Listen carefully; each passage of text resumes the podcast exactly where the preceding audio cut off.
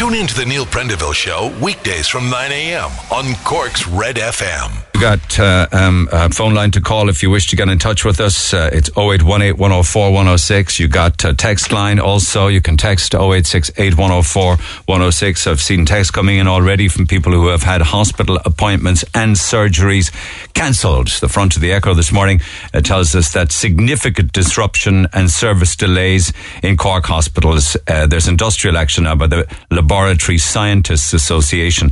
Apparently, they have a 20 year old ongoing dispute regarding pay grades and career progression issues. So cancellations of many, many inpatient, day case, elective procedures and appointments right across the country. And Cork, of course, also patients facing more delays, as the Mail says this morning, as lab scientists go on strike. Now, I know this morning, uh, and I don't, I don't even know if it's been freed up yet, the Jack Lynch Tunnel, all sorts of chaos down there with traffic backed up for a long, long, long, long time.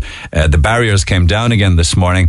They're saying that it could have been um, uh, overhyped vehicles, but I see text coming in talking about a crash on the link after the Mahon turn off. Apparently, a car crashed into a truck and everything ended up at a complete standstill going into the tunnel and the barriers came down. So frustrating for motorists this morning.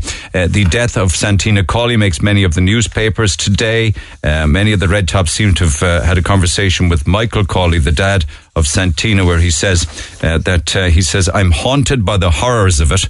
I wish I could pull back time and never have met Karen in the first place. Meanwhile, of course, uh, Santina's mother, uh, Bridget, continues to ask the question, why did you do that to my baby? So I know that, uh, certainly I know that Bridget spoke to Paul Byrne at Virgin Media News yesterday. Um, problem gambling for all people, of course, is an ever increasing issue with numbers soaring only one way Obviously, when you say soaring, it's upwards, but particularly amongst young people, targeting young people who then become vulnerable young people, who then become addicted young people. And a lot of it to do with the power of advertising and the immediacy of gambling because of a mobile phone in your hand. So the Mail this morning talks about the alarm at teenage problem gambling. So they want to ban gambling ad- adverts before the watershed time of 9 p.m. I mean, that's on live television, isn't it? I mean, how many young people are even actually watching live tele- television anymore? Uh, but they also want to, uh, to outlaw highly addictive gambling machines.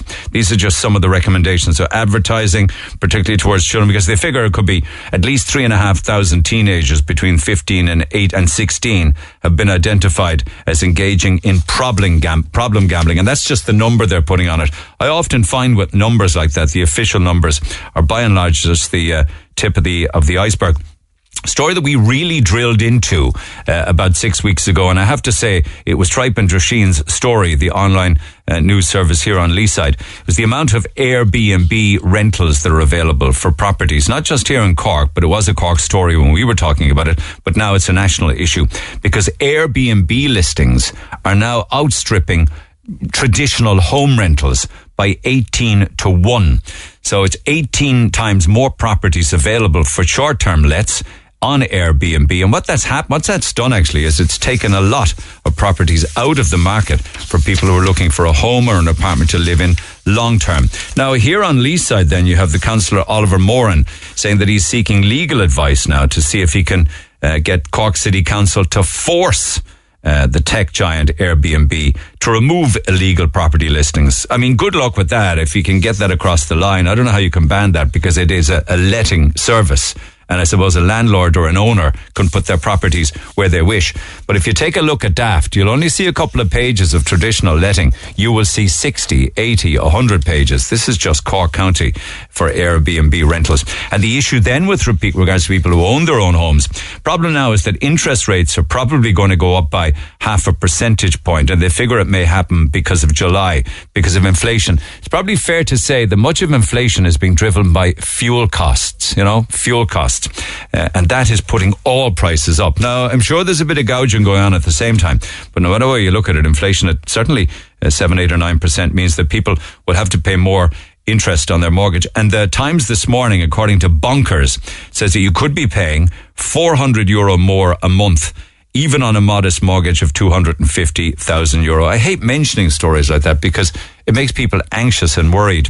So a lot of people now apparently are rushing to lock in fixed rates ahead of the ECB increases, according to the Independent today. Sorry for adding any worry or turmoil into your head if you're a mortgage holder, but you might want to be prepared and, you know, possibly maybe think about where you might get a better deal because there's an interest rate coming down the track. There's other kind of nonsensy type stories making the page. Do we really want to know that we're the ninth dearest for a Big Mac? I mean, okay, maybe so. But there is a story making the echo today that says that the HSE's clinical lead on obesity is calling for meal deals to be made illegal in order to encourage better food choices. I was telling you yesterday that Boris Johnson has parked that in the UK. They were thinking of doing something similar, banning two for one meals.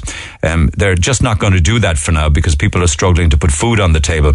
And in spite of the fact that it mightn't be the healthiest food, they figure in the UK, well, if people can get two meals for one, leave them off for now because they really are struggling. It's either heat or indeed petrol in the car or food. But the HSE want to drive on with um, anything in the area of, say, for instance, um, uh, meal deals to be made illegal.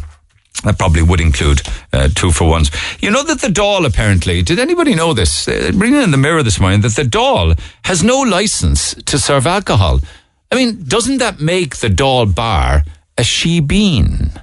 So TDs and senators and ministers, they're all drinking in a shebeen. Shouldn't they all be prosecuted for that? Well, Paul Murphy makes this morning's mirror because he wants it shut down. Well, think either shut it down or give it a proper license. Meanwhile, a lot of people working from home, they're saying that you could save up to 1400 a year from working from home. This is the Independent online this morning. Now, I know that heating has gone up. Uh, electricity has gone up, gas has gone up. But where you'll save apparently is because you won't be eating out a lot more when you're going to work. You'll be eating at home and that'll be cheaper. And also the cost of the car commute being cut down where you're working remotely means you're not putting as much petrol or diesel in the car. They estimate that it's about 1400 euro saving every single uh, year working from home. And it's, it's, it's, I think this is hay fever season. There's a lovely story in the Sun this morning talks about the poor misfortunes who suffer from hay fever. I'd love to talk to you if, for instance, you do, and that summer is a nightmare because of hay fever and pollen and what have you. But some of the tips that make the sun this morning is avoid apples, start eating honey, um, have more showers, dab on Vaseline. I'm not quite sure where. I think they say put Vaseline just on the inside of your nostrils. It'll trap dull pollen from getting in. So it mightn't look the cutest, but apparently it works. Uh, other things then sip chamomile tea, eat more garlic, eat more fruit and fruit and veg, eat more chili, and apparently have a laugh or have a good laugh. Um, or maybe even a good cry. Clears the sinuses, apparently. Cork's number one talk show. The Neil Prendeville Show on Red FM. Talk about things that people consume, actually. The Pope has bad knees, apparently. Francis, he's 85 years old now. He's having problems with the knee department. And apparently the doctors are trying to give him all sorts of things like a wheelchair and a cane and physical therapy and medication. Apparently, the man from Argentina at the age of 85, all he wants to deal with his knees and to ease the pain and to get him a bit more lubricated is to drink a shot of tequila every day. Apparently, he thinks that's the way to go. A shot of tequila. Anyway, text 0868 104 106. Pick up the phone on 0818 104 106, which is exactly what Helena has done. Helena, good morning. Good morning, Neil. I'm, I'm, I'm, good. And you're talking on behalf of all motorists this morning caught in traffic issues down around the tunnel. What's going on? What happened? Do you know? I have no idea. I only heard on the radio maybe that it was a truck that was, you know, too high and that the barriers came down again. But that blocks the M8. But now the problem has, you know, uh, started backing up the other way because it's back as far as Kinsale Road roundabout now. Whether something else has happened or it's a knock on effect, I would assume, you know. Mother of God. And have you been cutting it? No, no, no, thank God I'm Macroom area, so, but look, I listen to it driving up in the morning, and as I say there now, it's right. back up as far as Kinsale Road roundabout, going the opposite way. okay, know? okay. I, I'm looking at uh, live pictures now. It seems to f- it seems to have freed up, actually, I think, is it? I mean, it just looks as if traffic is at least moving again. I did hear of some talk of a crash apparently. And another text here saying nearly 40 minutes again this morning on the South Bore closure of the Jack Lynch Tunnel. Uh, and, uh, and, to see the height of the Arctic trailer that caused it all. So well, you are right, it's an Arctic that brought it down again with a high trailer apparently. Yeah, it's a nightmare. I don't know Maybe what. they I- need a barrier elsewhere before he gets to the tunnel. Yeah, I don't know. I don't know whether they should just recalibrate the height that's allowed under the tunnel. Did you want to jump in there, Kevin? Yeah, I mean, you're talking about um, showing me pictures of it there, but it looks freer to me. What would you say with the regards? Because you're looking at the live cameras now. What do you make of it? Yeah, I was. I'm looking at some of the live cameras here. Um, it was very, very backed up even five minutes ago. Um, it's kind of easing a small bit, but uh, like ten minutes ago, it was backed all the way almost as far as Carr's Hill, um, going all the way back. We could see in our um, our, our cameras here, it was going up over the turn off by Roach, where you would have seen the Rochestown Park, and all the way back up past Rochestown and all the way up towards Cars Have tunnel management put up a notice as to was it another Arctic that tripped the barrier? It, it was. I've actually looked into a little bit of it this morning. This is the fifth time it's been triggered since March. Uh, I think it's March 28th. Um, since the end of March, there was only two triggers that I could see on their Twitter in the year previous to that, and in the last. they reduced the height the, the the height allowance by six inches. Apparently, Isn't Yeah, it? it- it- they they say that they fixed the problem when we talked to them last. Um, they said that the problem was fixed, that it was a, a sensor that had been fixed, there was being work done to it. Um, apparently, yeah, it, apparently it is six inches. Um, that that's lower. Now the barrier. We've had a truck driver even calling us this morning saying that, like, you know, th- there needs to be something done because. You know, the, all of all of these times trucks have been able to go through. There hasn't been any issue, and now all Why of a is sudden, it? Is it always breakfast time for some reason? I is think it always- might be an issue with signage as well. How That like they're they're finding out too late, The warning. the warning. Okay. I mean, we do, we do remember the most bizarre one, which was the tractor pulling Oh, the trailer with you've seen in three trucks on something. it. that was like something out of a. I know. I mean, that Dr. was Seuss just book. absolutely insane.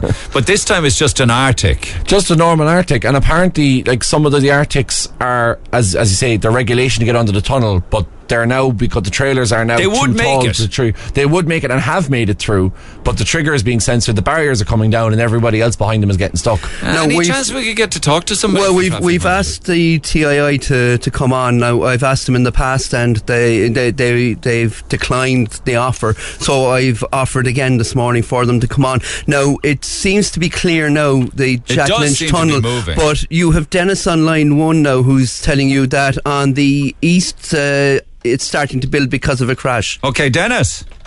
Hello, good morning. What have you got for me? Thanks, Alina. Appreciate the update. Go ahead, Dennis. Yeah, I came onto the, to, the onto the link at Cobh, and it's it's tailback going westbound from Cobh, where you come out from Cobh from the Cobh Junction.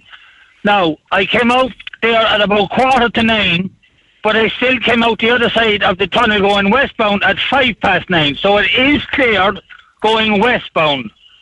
Okay, so that will clear in the next ten minutes or so. Yeah. But when I came out the tunnel on the other side, coming west, um, eastbound, there's a, a, a, an accident between a car and an Arctic. Now, the Arctic is just a cab of the Arctic. And from what I can see, they have the whole road blocked off for literally nothing.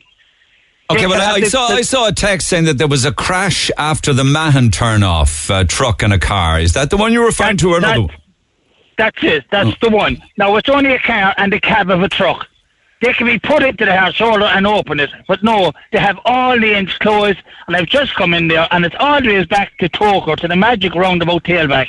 and it's going to get worse. There is no need, Neil, to have it closed. I just came through and looked at it. And just take the truck and, and the car in off the road. Get it And off open that- the road. I know what you're Yeah. saying. I know what you're saying. They All have right. three of they have they have about two cars and four motorbike cops blocking the whole thing, and there's no need for it to be blocked at all. All right, Dennis. Fair At play to everybody who gets in touch in emergency situations like this for updates, live updates. Christy. A good, a good morning. Uh, just letting you know, I'm traveling from Dublin to Cork, and I've been sitting in traffic for the last 25, 30 minutes between uh, Kilworth and uh, the tunnel here in Cork. Uh, traffic was back, backed up. It's just beginning to move now, slowly. Uh, there's also only just one lane as you approach the tunnel from the Dublin side. So it's just, it's ridiculous. It's madness. But you know, Kil- Kilworth is all the way- Kilworth is miles and miles away. That's that's north It of is, that's north of Fermoy. Yeah, well, uh, uh, it's, uh, it's just beginning to move now, but there's huge amount of traffic uh, backed up all the way.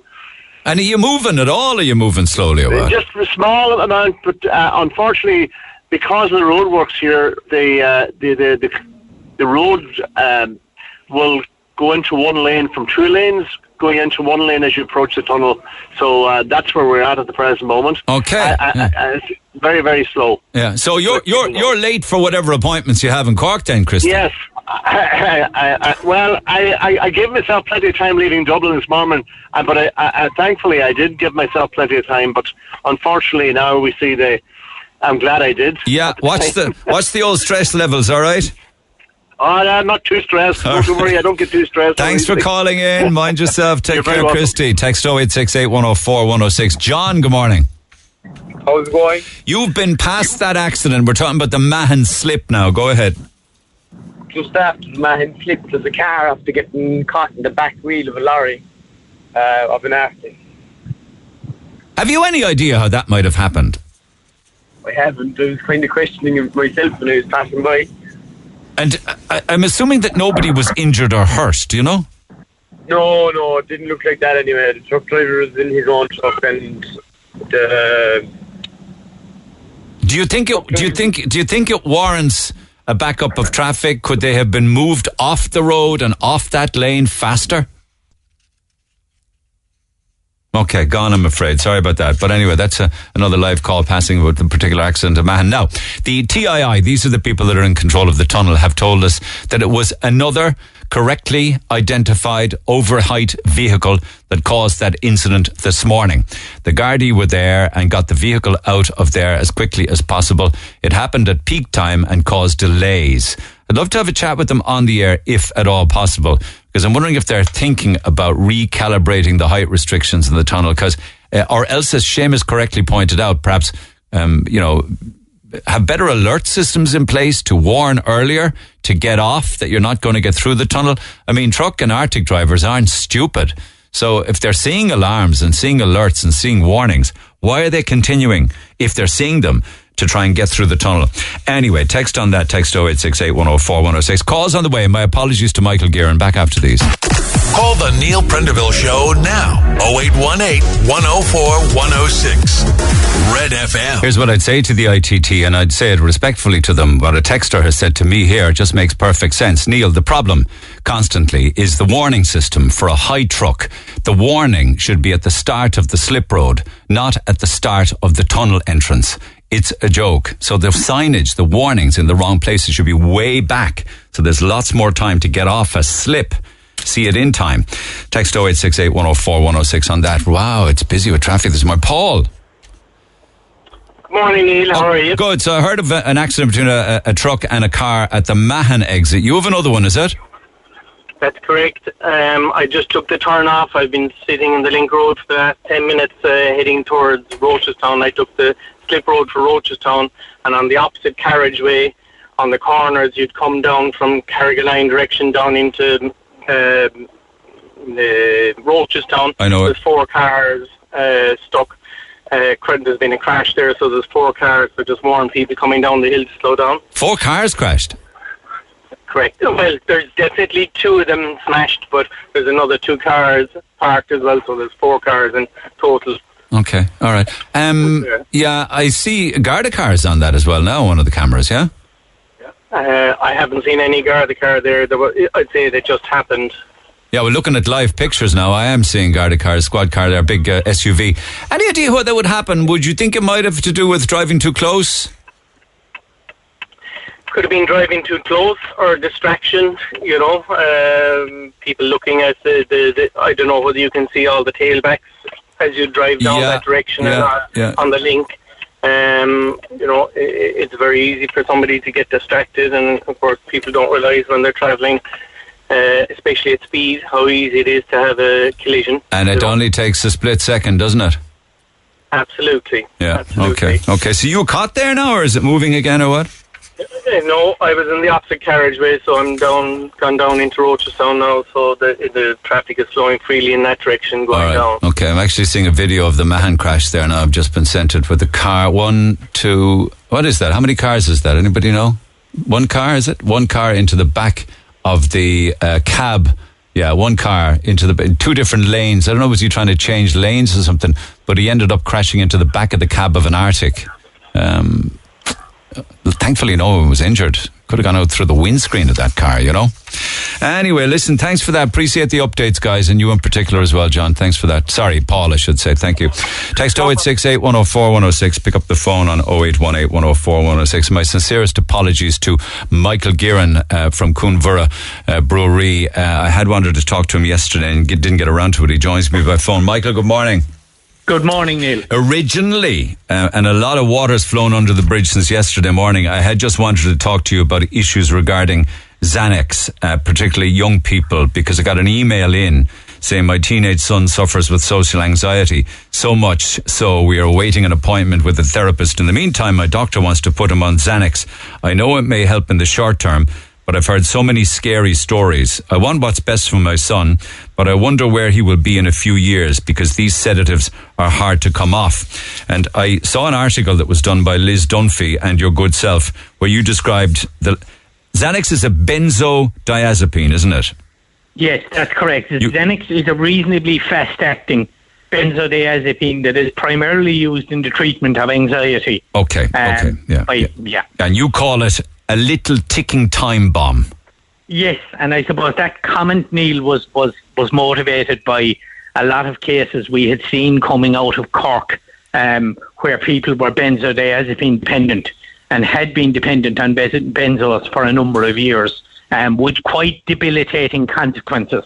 Um, and particularly when these people who were dependent on benzos mixed it with alcohol, you got all sorts of things happening and all sorts of unpredictable and, and um, behaviour that got them into trouble. And I'll on. drill So into they're- that in a moment, but it was very interesting because in the article that read at length, you spoke of two distinct cohorts. You say the people who were originally prescribed benzodiazepines become so addicted that they have to supplement and buy more on the streets. Yeah, we have seen a lot of cases of that where people have been prescribed them for a condition in a clinical setting, but then because of building up tolerance and so on, they ended up in a situation where they had to supplement them with street bought drugs. And benzodiazepines are as tradable in the illicit drug market as any of the other drugs that we would talk about, like cocaine and heroin and so on and so forth. That's scary. Did you see the docudrama Dopesick? I did, yeah. Okay. And um, Can you see yeah, any? Can you see any correlation there between OxyContin and what happened to people who were prescribed that in America? Had it withdrawn then by their GP and had to get it from dealers? Well, we- we- yes and no, I suppose. The, the, there wouldn't have been the same issues. I think doctors, in fairness, at this stage are extremely responsible in benzodiazepines prescribing, um, more so than may not have had awareness in the years gone by as to the dangers of it. But why Um, would a GP suggest putting a teenage son with anxiety on Xanax? Well, uh, the only without now, there's a few things I need to point out before I answer that one. First one, I'm not a doctor, um, but I would. You are an addiction counsellor, though. I am, I am, but uh, from a medical point of view, I wouldn't be qualified. But I could see a case whereby that young person could be very debilitated by anxiety, and that there is a possibility that the doctor may prescribe a very low dose for a very short duration to stabilise that patient, and that in itself there wouldn't be any anything wrong with. I suppose the issue with benzodiazepines, and not that it's happening to a great extent now, would be indiscriminate repeat prescribing. So it would be quite common for somebody who would be acutely um, and profoundly affected by anxiety to go to a doctor with, with that problem, and then they might prescribe a, benz, a short-term benzodiazepine treatment in order to stabilise the person for Okay. therapy. Okay. I mean, you won't comment on this, but I do know of cases in the past in Cork where there was at least one doctor who went completely and utterly rogue with prescribing, and there used to be queues outside it. Others now talk of doctors' surgeries being robbed of prescription pads. You've heard that?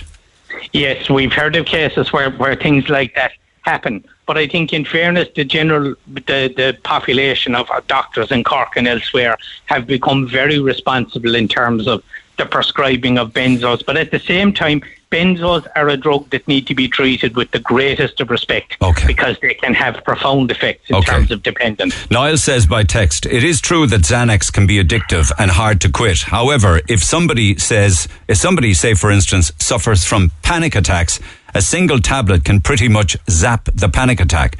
for some people, the reassurance of knowing that they have a way of getting out of the anxiety or the panic attack is enough to reassure them and can even help to keep anxiety at bay. Um, so he's talking about when it really is needed.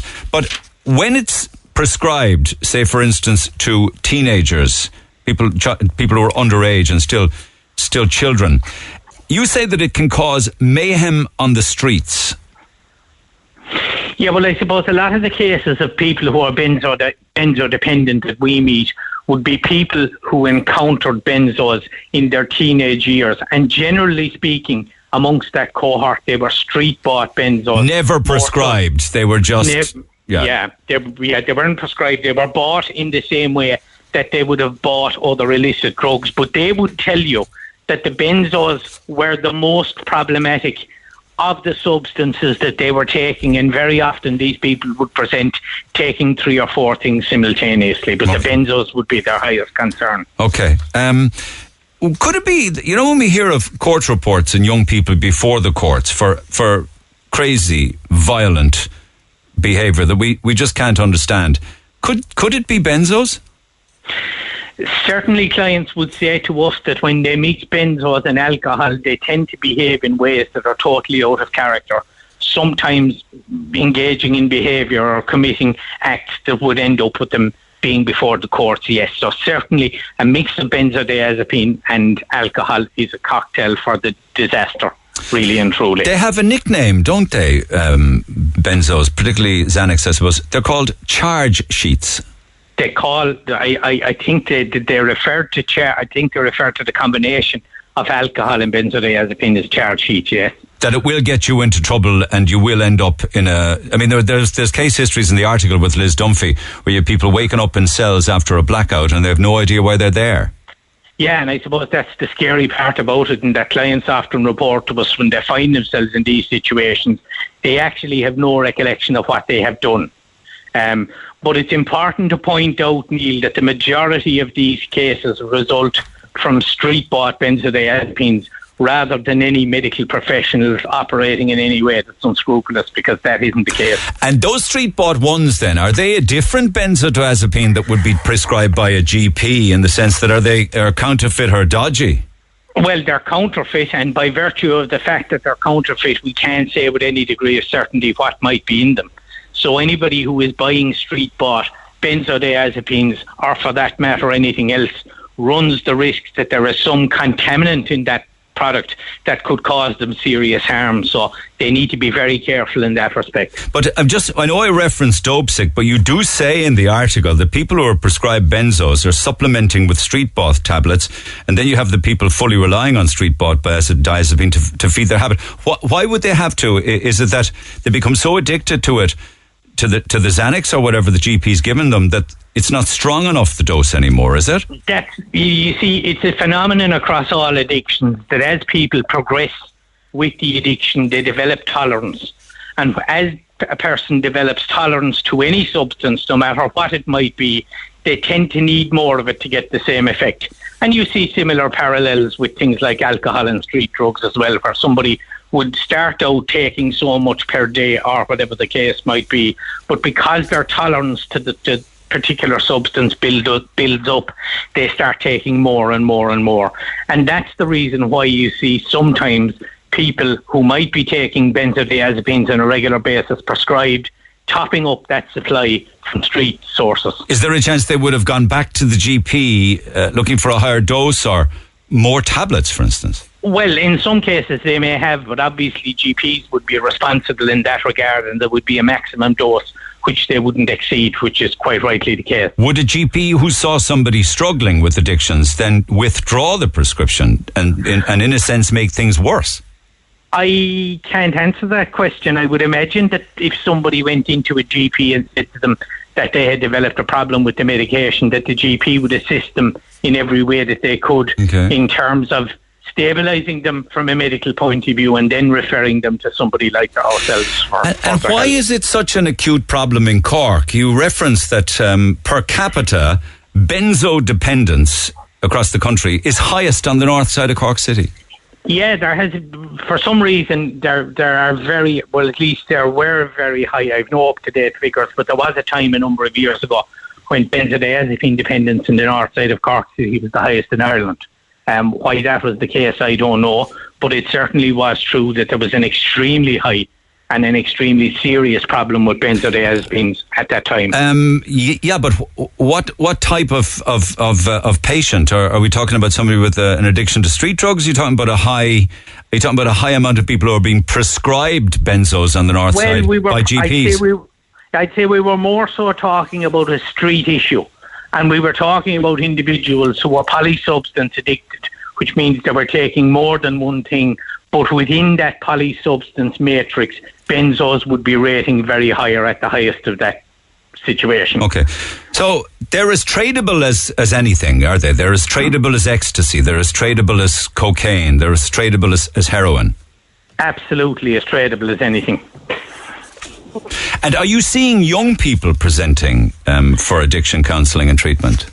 Well, I mean, we don't deal with under 18s, but it would be no, it wouldn't be anything unusual for us to see somebody coming into us in their early 20s who would report to us their first age use of drugs would be as young as 14 or 15, with maybe benzodiazepines coming into the mix at 16, 17, 18. Era, have one of these tablets and um, have a swig of the vodka kind of thing. Start. Yeah, because they, they have benzodiazepines have become part of the Irish drug scene in the same way that cocaine and cannabis and heroin have.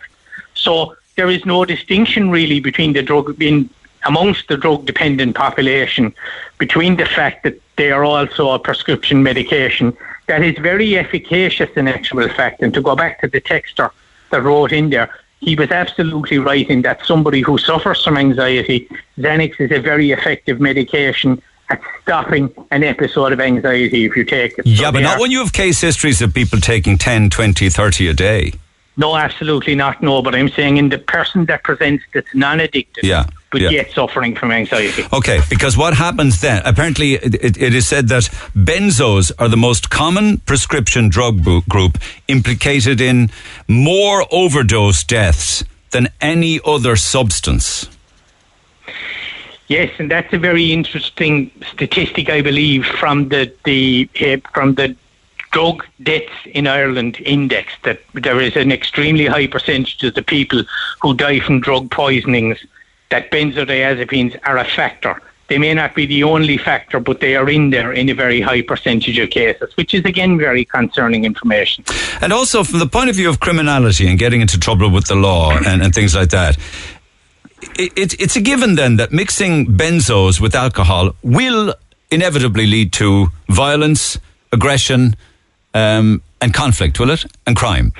Well, it's not inevitable, but it's extremely highly likely that somebody who might be abusing simultaneously alcohol and benzodiazepines might behave in a manner that would cause them to engage in a violent act or get in some other trouble from a criminal perspective. So that wouldn't be at all unusual.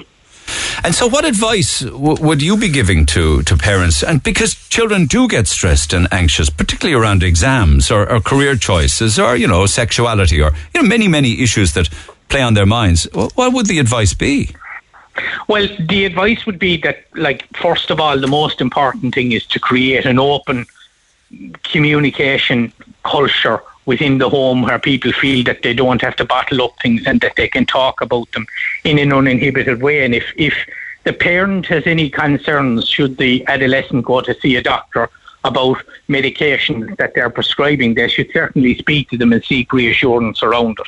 But I will go back and say what I said at the start of the the, the interview, Neil, that if somebody is being prescribed Xanax for a very short period of time to stabilize them, to move on to another therapeutic type of approach to deal with their anxiety, there is a very low likelihood in that case that they will develop a dependence. Okay, well said. Um, what kind of what kind of tradable price is there for a, um, a benzo or a, say, for instance, a Xanax tablet on the market, the black market? I'm open to correction, but I think a Xanax one milligram tablet could have a tradable value of, I don't know, is it two euros or five euros per tablet? But they are definitely sold on the street, and they are sold tablets are being sold that are evidently fake. If you understand, I do know what you mean. Uh, I, I, I, mentioned that actually because of a text. Can you ask Michael if he's ever heard of Carousel? It's the latest prescription tablet being sold for two euro a tablet yeah. or thirty euro to get uh, to get enough for a trip. I don't even know what that means. It's particularly being yeah. sold on the north side. Yeah, I've heard of them. I think they're called Casols, K-S-O-L, and they are referred to in street drug parlance as Casols, and they're a, some kind of a counterfeit knockoff benzodiazepine that's supposed to resemble Xanax. And again, people have reported to us that they have felt extremely ill in the aftermath of taking them. So the, the, the withdrawals from them are quite quite severe. Um, that kind of abuse can also lead to brain damage, right? I would imagine so. Yeah, I haven't seen many cases of it, but if somebody keeps doing it for long enough, um, absolutely it could do lasting harm. Okay, um, listen, just before I let you go, and thank you for always being available. Front of the papers this morning talk about teenage problem gamblers. They're suggesting a ban on gambling ad- adverts before 9 p.m. Gambling adverts are everywhere now radio, particularly newspapers, television, I don't know, billboards, sponsorship. Uh, how bad's it got? It's bad enough. I mean, our admissions for gambling over the past five years as an organisation have doubled. It used to be 4% of our admissions were problematic gambling. Now it's 7 And we are seeing a kind of a trend emerging where young drug dependent men, in particular, and sometimes women, but mostly men, are presenting to us with both a drug problem and an online gambling problem at the one time, which is from our from our point of view, from a treatment and rehabilitation point of view, is about as bad a situation as you could yeah, get. but why would they be combined? How come that would result in a combination? Well, the only reason I can come up for Neil is that these people, in the first instance, may start ha- developing an unhealthy relationship with drugs, and they are very strongly connected to electronic devices. And electronic devices in this day and age are absolutely bombarded with opportunities and advertisements to gamble. So I think it's kind of a perfect storm in that the the gambling products are so accessible now that that um, when somebody is the, under the influence, maybe they, they start in that way. But there is whatever the connection is, I can certainly tell you there is an upswing amongst the younger substance dependent population and there is a distinct increase in the number of them that are reporting gambling problems. So, so tech has led to easy access, you know, a mobile phone, a smartphone, a, a laptop, or whatever, to online gambling at the click of a mouse. Um, there's very, I, am told also they're trying to tighten up issues like around um, uh, um, identification, being able to prove age. Um, you know, warnings that gambling companies would give to people if they suspect that they become problem gamblers. But I, I've noticed with a lot of young people now that they do gamble a lot on their smartphones, but they also engage in stocks, shares, and Bitcoin and things like that. Is is all that a worry? Well, yeah, well, it is a worry, and I suppose the biggest worry from my point of view, Neil, is that probably the most unscrupulous operators, from a gambling point of view, are outside of Ireland so therefore, any work that the committee is doing, and it's doing wonderful work at the moment in terms of regulation, will only affect Irish companies. And Irish companies historically have been the most responsible in terms of not trying to necessarily draw in young people and that kind of thing. And the web is a worldwide phenomenon. Yeah. So if they're I overseas, they're untouchable, is it? That's what I'm saying. Yeah. Yeah, so because the, because Google will bring you to anywhere in the world. It, all, all, you need, all you need is a credit card or a debit card. Yes, and there are very, in some cases, very targeted, active, almost aggressive advertising campaigns directed at certain demographics of society with various games and so on. I remember somebody telling me recently that they were on an online app watching a match, a Premiership match in, in England and that during the course of that match, there were open 100 opportunities to place a bet. In other words, you could have a bet in the first free, the first corner, the first goal, the first yellow card, and all these other type of permutations. So gambling companies in that case were creating countless opportunities within one sporting event you know, for people to bet. And that can be all very tempting for somebody. It's a very nasty, vicious addiction, isn't it, gambling?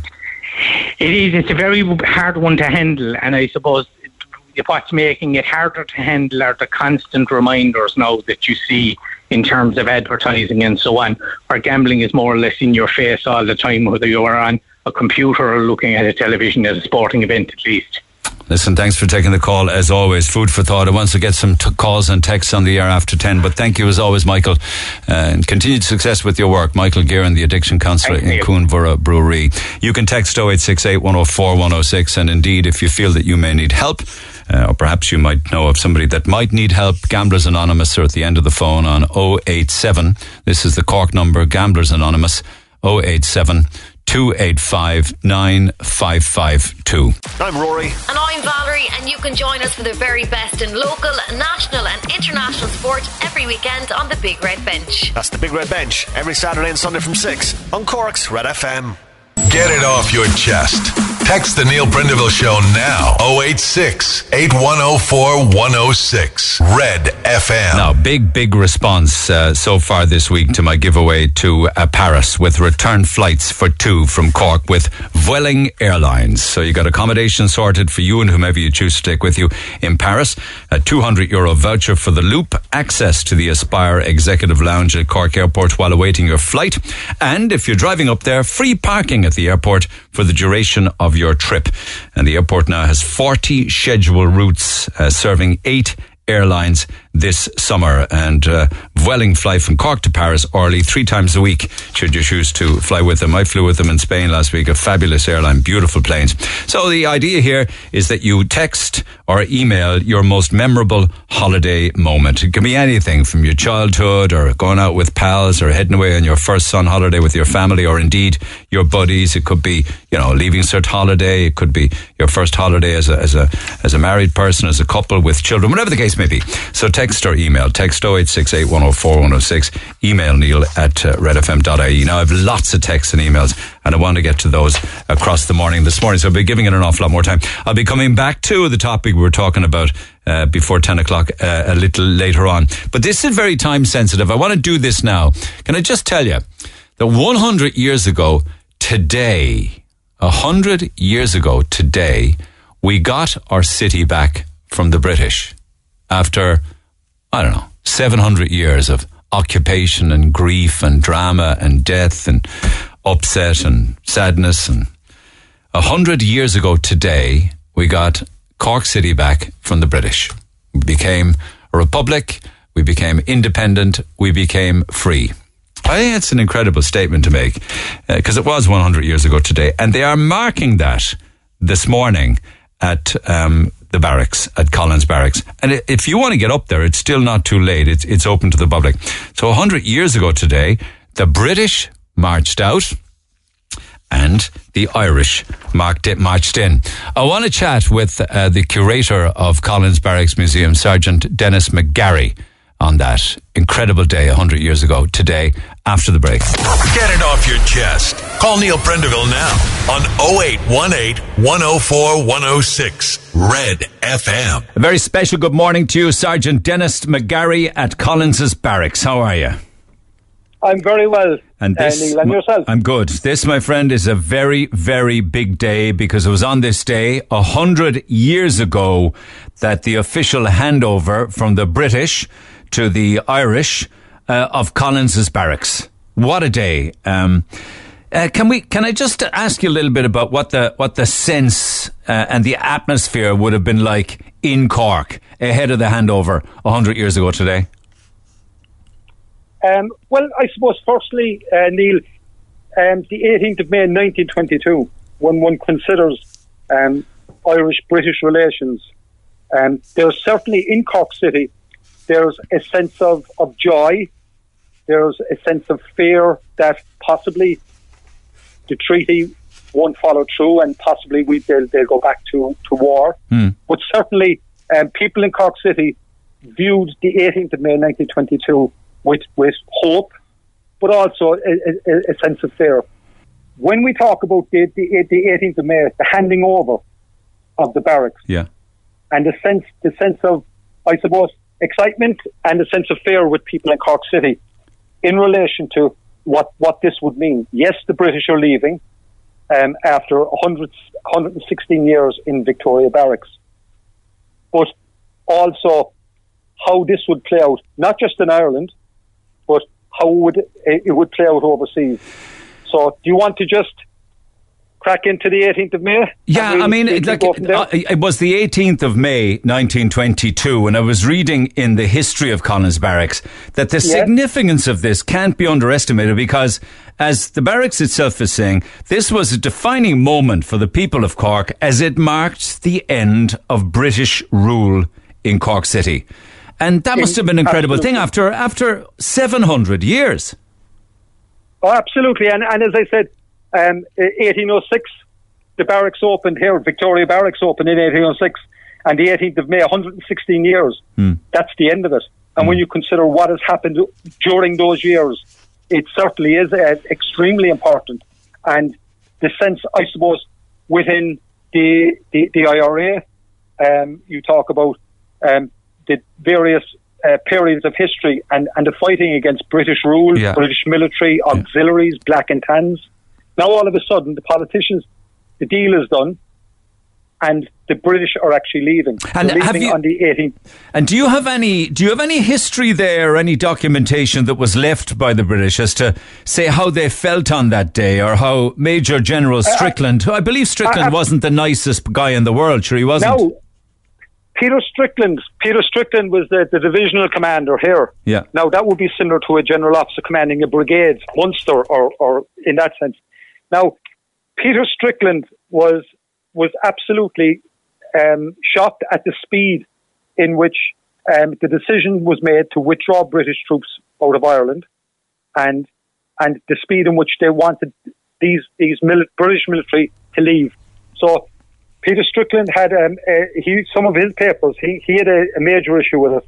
Um, he said that their the decision is made, but the speed in which they're being withdrawn Yeah. was, was a huge issue. So he would have been there, for instance, during uh, the tenure of the burning of Cork, the arrival of the Tans, Oh, the arrival of the auxiliaries, the arrest of um, um, MacSwiney, the shooting of MacCurtain, all of that. he would be Peter Strickland would have been in situ there. So when you talk about what what he's seen happening in the city, what what the military, the British military, um, did in Cork City, and for it to be, uh, I suppose, a treat, the signing of the treaty on the sixth of December, nineteen twenty one. Um, and the speed in which the decision was made to withdraw troops, like the RIC were more or less disbanded. Yeah. The British Army w- marched out on the 18th of May. Yeah. Um, and when you consider, you're talking about what was happening on the day that the British Army left, Yeah. And you have Captain Hugh McNeil coming from Beggars Bush Barracks in Dublin. So he drove. he did he drive in with members of the provisional government and the Free State Army through the gates? Is it? No, what actually happened at approximately 5 p.m., Captain Hugh McNeil, uh, na- a National Army officer, as well as a government representative, arrived at the, the gates of Victoria Barracks. Wow. Now, they arrived with, a, with an advance party from the Cork Number One Brigade of the IRA, Yeah. and he was the guy that was taking the handover. So it is Hugh, Captain Hugh McNeil, is the person that's taking over Victoria Barracks. Right. Right. Right. And at the gate, he's met by Captain G.J. Mahoney, uh, a British military officer who escorts him on an inspection of Victoria Barracks. And while they're moving around, they're also looking at inventories because certain items, it could be furniture or fittings, were actually being left behind. I wonder how Ma- I wonder how. Mahoney would have felt about bringing an o- O'Neill around. It's like me bringing somebody and giving somebody my home, isn't it? Uh, absolutely, but I suppose you and I, in hindsight, you're thinking uh, with all that's gone on and in relation to, to British rule in Cork and, and, and the IRA.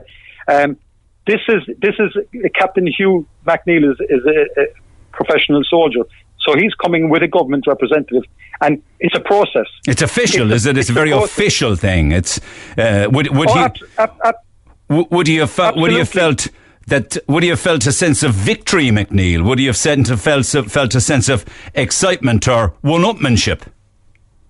I suppose we'd be doing it a disservice to say that he felt one upmanship. It's it's it was a long the, the War of Independence was a long drawn out affair, um, and absolutely some of the, the the events that happened over that course of, of our history. We know when we, we say we're talking Yeah. our, our collective history. Um, so, did one, did the Union Jack come down then? Because I heard that the British Army under Strickland cut the flagpole. Is that right, Sergeant? Yes, yes, they did. And uh, Captain McNeil was questioned that decision by the British military to cut the flagpole down, and he was told that it's customary when they leave a military barracks or post that they cut the flag, flagpole down. So yes, they did cut the flagpole down, and the, the the Union Jack was put in the back of one of the vehicles, and and that was it. And they left. And of course, as I say, as we've covered already, the provisional government, the Free State Army went in in their place. Um, and as the fellow says, the rest is history. We were then looking down the barrel of civil war. But at the time then, of course, and this isn't your remit or your area, I'm only just mentioning it as, uh, uh, you know, because it's significant. The city was still recovering from the burning and the burning of Cork and Patrick Street probably, and many of the streets were probably under a lot of construction at the time because they were decimated in, in 1920. So all that was going on as well, wasn't it? Now, can I just go back, Neil, just one second? When we're talking about um, Captain Hugh McNeil receives the keys of Victoria Barracks from a Captain J.J. Mahi, a British officer whose responsibility was the handover of the barracks. Yeah. Now, Captain McNeil handed the keys to Commandant Sean O'Hegarty, and he's OC Cork number one brigade of the IRA. Right.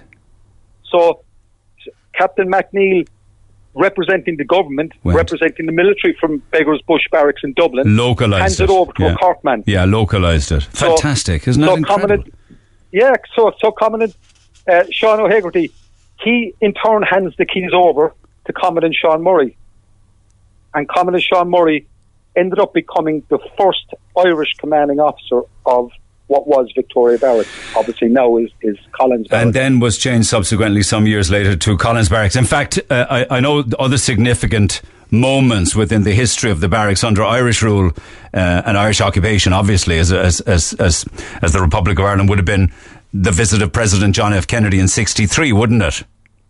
in June of 1963. Yeah. Now, I suppose when we're talking about um, when we fly through the names, when the barracks opened in 1806, the British referred to it as New Barracks. Then it was Cork Barracks, Victoria Barracks in 1901, the death of Queen Victoria.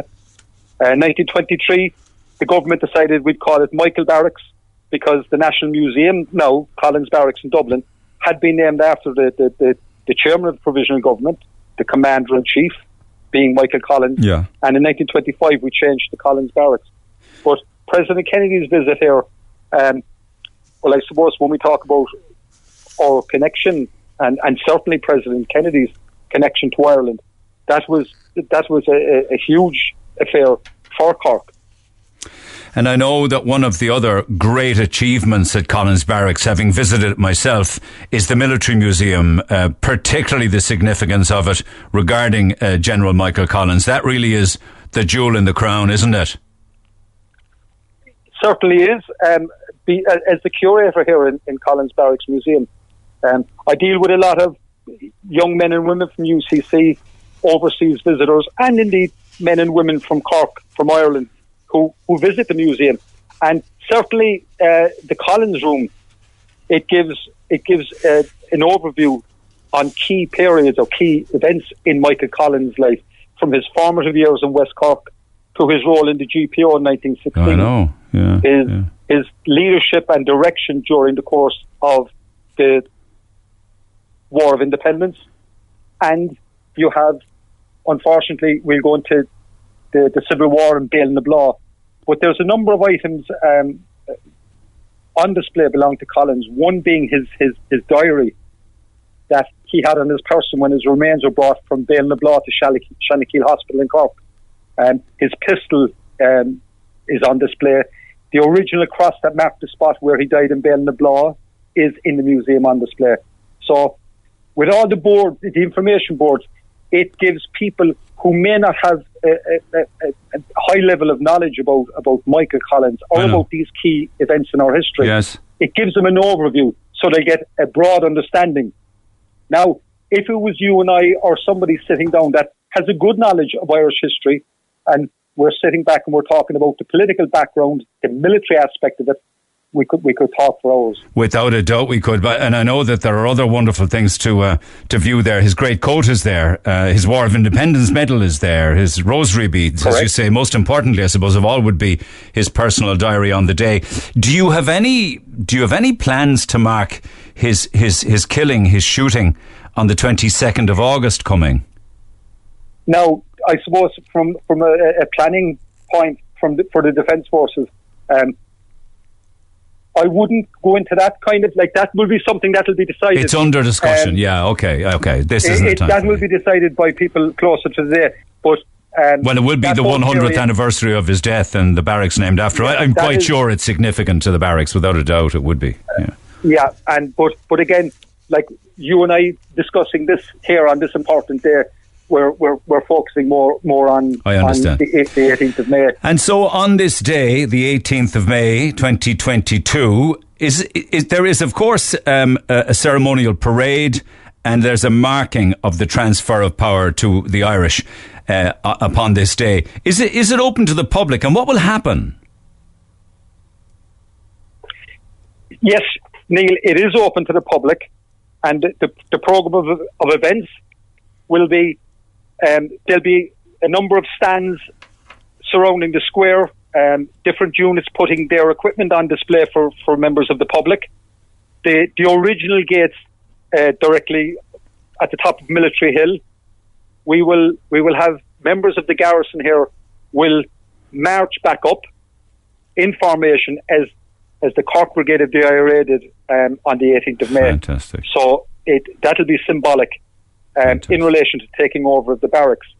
Hopefully, weather permitting, the, the Air Corps will be doing a flyover, and there'll be many, many uh, uh, schools have shown an interest. So there's a number of different schools will be bringing young men and women in, um, so we can basically we can celebrate our history. It's going to be a wonderful morning. I wish you the best of luck. Um, have a great one. Uh, it is, uh, you know, I was going to say it's a long time coming, but it probably is 100 years later to be looking back at a, at a different city and the start of the birth of a nation. I mean, it's incredibly significant. It really is. But it, it, it is absolutely, um, you know, Irish history. We have a wonderful history. We've, we've, there's issues, of course, in, in every country's history, hmm. but we, we, we celebrate our history and, and hopefully, um, with members of the public being afforded the opportunity to come into Collins Barracks. Um, they'll they'll have an enjoyable day. We can have a chat and explain a little bit about our, our history, our military history, and going forward, we can we can celebrate many more events uh, as as people as Cork people. Half ten start, isn't it? Half ten start. Um, again, as I said, whether well the show, the program will go ahead. Um, so people will be uh, arriving from half ten on, and the program will be running till maybe three o'clock. Have a good day. Enjoy the day. Congratulations, 100th anniversary. Sergeant Dennis McGarry, thanks for taking the call. Niall, a pleasure. Thank you very much indeed.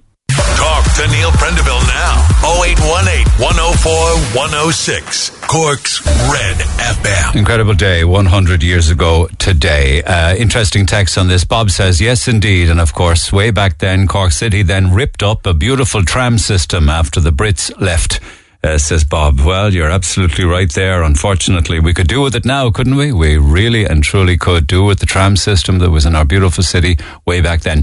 My grandfather, John, Jack used to be called, John Jack O'Shea, he used to say a few months before Collins was shot that he walked into Victoria Barracks with them when he was just 15. Just wondering if this was the day a hundred years ago today. My grandfather uh, was 15 in October of 1921 and Collins was shot in August of uh, uh, 22. My grandfather never said a date.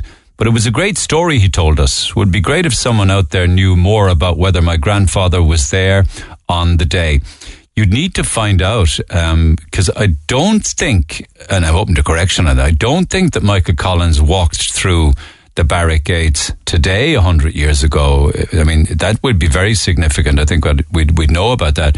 Maybe he did, but you never know who might know.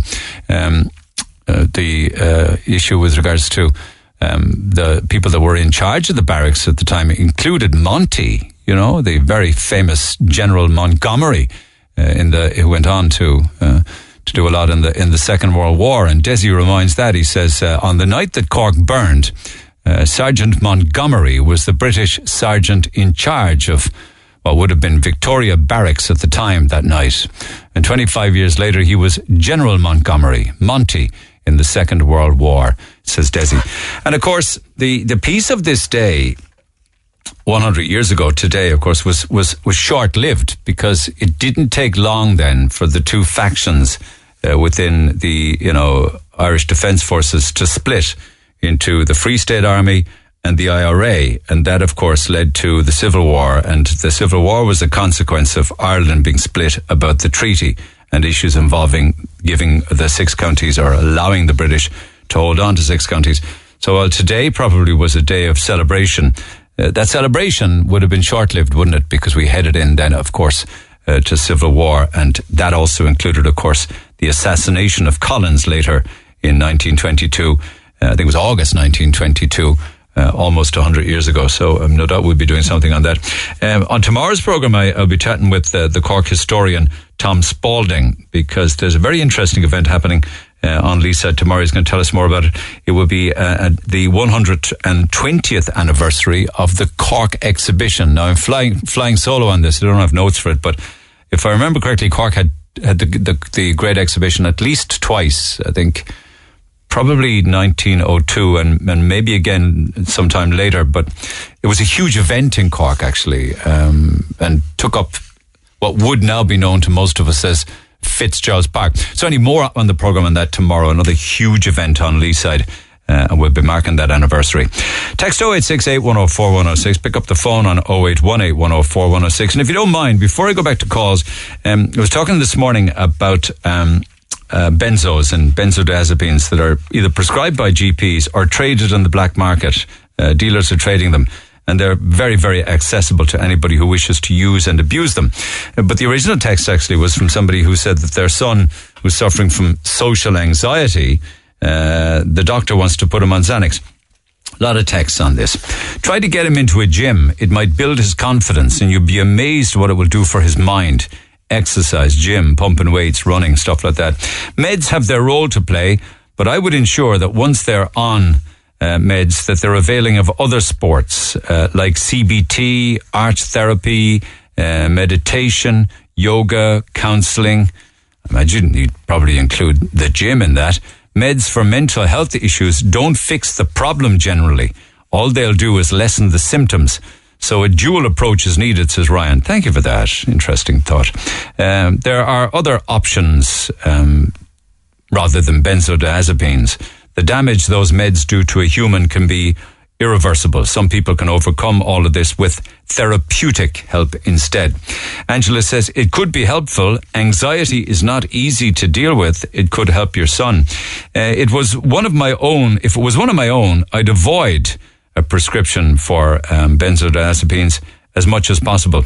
There's no easy answer, but wish you the best of luck, Owen. Uh, one of the first duties of the physician, Neil, is to educate the masses not to take medicine, says Mar. Uh, Xanax can get addictive. Uh, see, can you get another option instead? Uh, one or two more. I'm on and off Xanax for 25 years now. OCD, social anxiety, claustrophobia. I'm on and off Xanax for 25 years. I never became addicted. I only take them when I have bad periods. Uh, I can take it for months and then be off it for years with no problem. Everyone is different, but don't be against medication it can help a lot.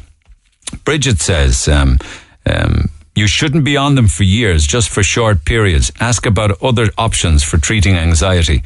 Um, another one, my doctor doesn't prescribe benzos. He has a notice up in his practice, says Helen. Uh, Xanax should only be used as a PRN.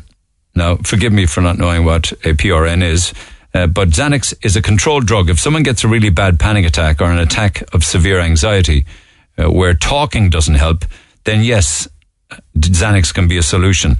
It helps and it calms the mind for a time so you can rest. Medication along with talk therapy can work in conjunction uh, with uh, each working with each other. If you have bad pain, you'll take a pain med. Why suffer in a crisis when there is some help available? Uh, and a final one, it is true that Xanax can be addictive and hard to quit. However, if somebody says suffers some panic attacks, a single tablet can pretty much zap it. A lot of text there to 0868 104 106. I want to chat with Francesca, Francesca, I should say, my apologies, who um, um, has also used uh, Valium, or at least, uh, uh, well, Valium is similar to product to, I guess, Xanax. Francesca, good morning. Good morning. How are you? I'm good. Um, and tell me your own situation. Do you mind me asking why you prescribed it first? Well, um, I've been attending a GP regarding my anxiety since I was 15 and now 32. Uh, seven years ago, I had a nervous breakdown, at which point I was given quite large doses to take when as, and as needed. That was my first introduction to it. Of Valium, was it? Valium, yes. Um, so basically, after that, I came off them after a few months and I stayed away from all medication for a number of years. But my anxiety was very dramatic, so they started giving me um, sort of 20 at a time to take when and as needed.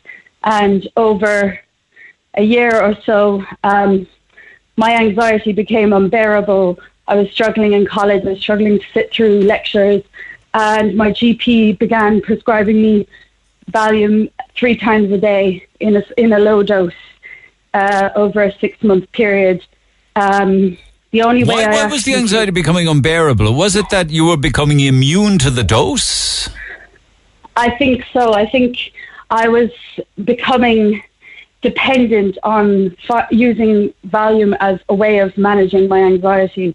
I wasn't addressing the underlying causes, you know. Uh, yeah, that's interesting because the texter also said that it doesn't cure the symptoms. I mean, it doesn't cure the issue. It just um, e- e- eases the pain or eases the problem as, a, as such. In the six month period that I was on the Valium, um, my life completely deteriorated.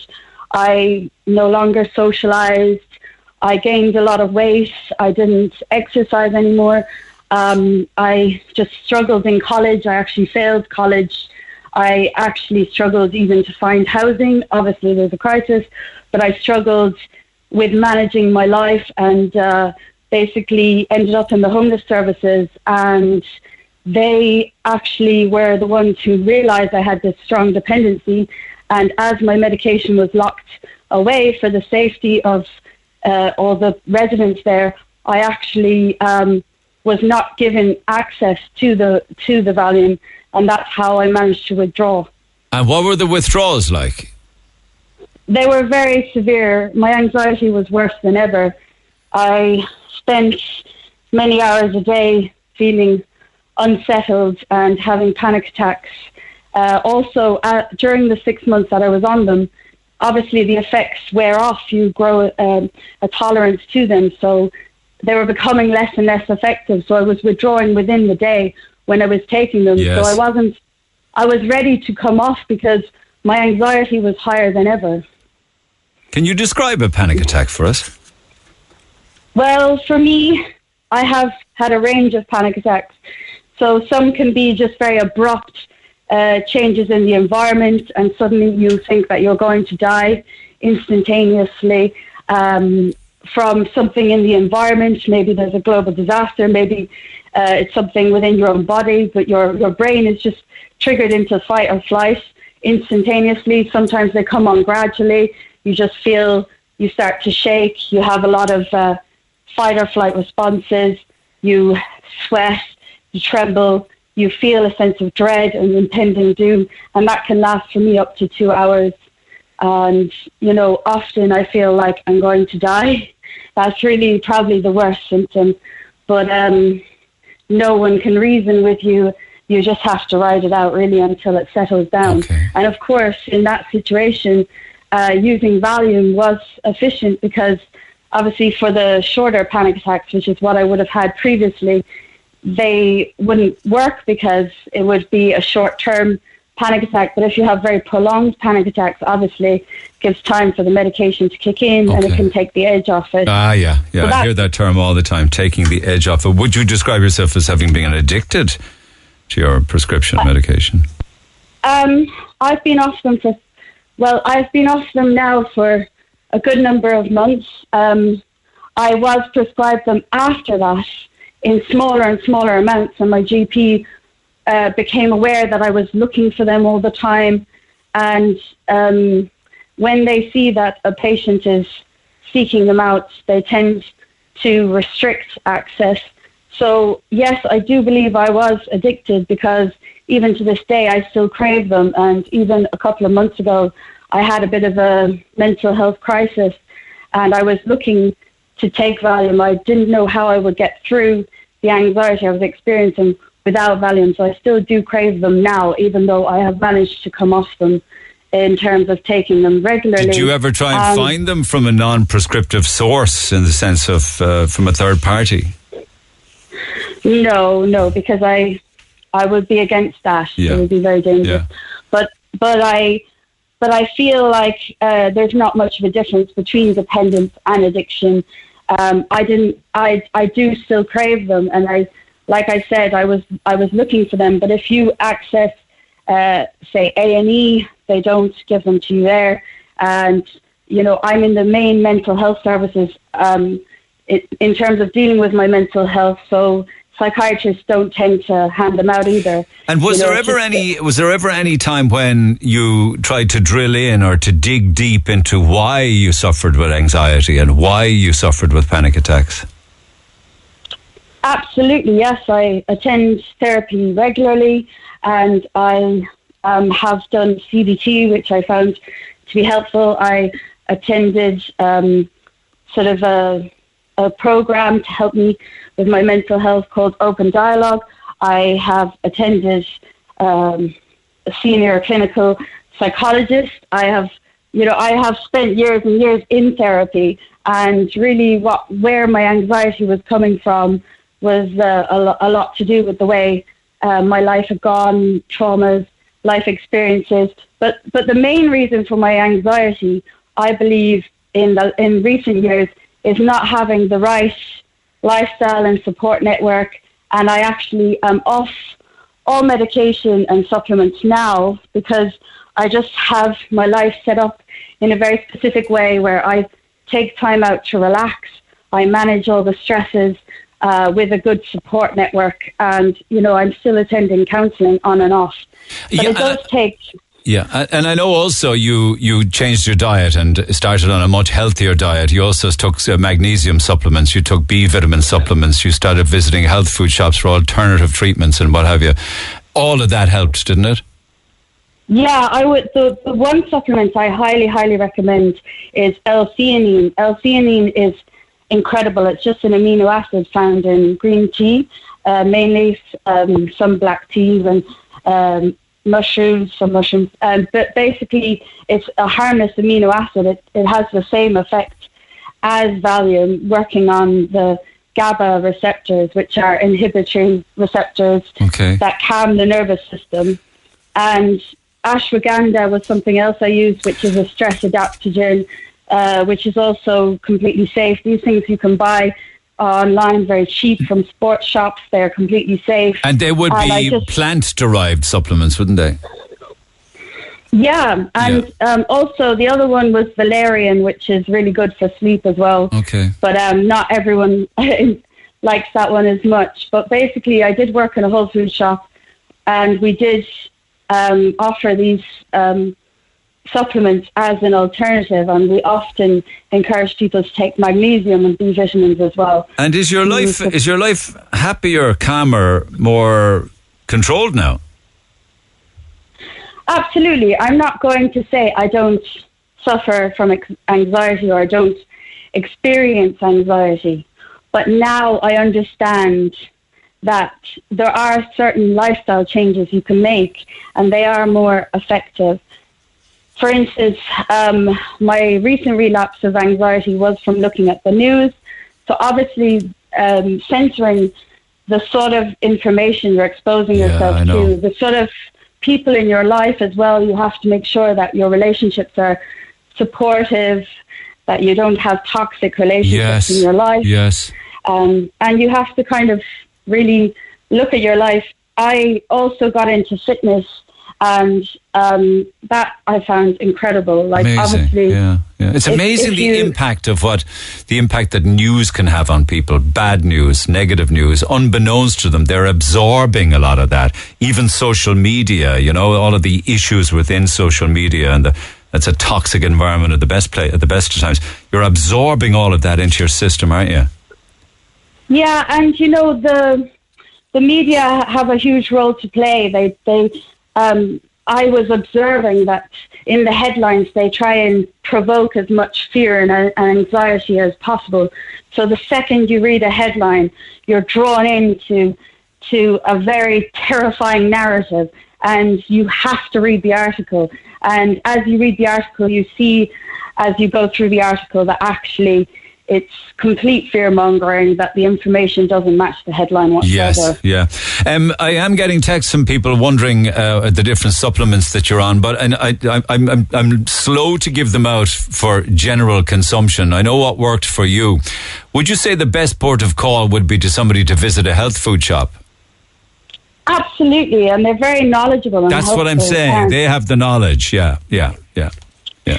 Yeah, and um, also, like I, I really, I really believe that, you know, when you're experiencing anxiety, it is a signal to tell you that something is not working very well in your life. It is our bodies have an incredible um, intuition to tell us that things in our lives are not working for us, and sometimes it's an opportunity for growth and self-discovery that some people miss by labeling themselves as mentally ill, Yeah. thinking there's something uh, chemically imbalanced. There are a lot of um, pushback against those theories because they are just theories. The biomedical model hasn't proven solid evidence that of chemical imbalances that lead to anxiety that are physiological. Yes. There is much more evidence that these are to do with how we were raised, our self esteem, our relationships with other people, Yes.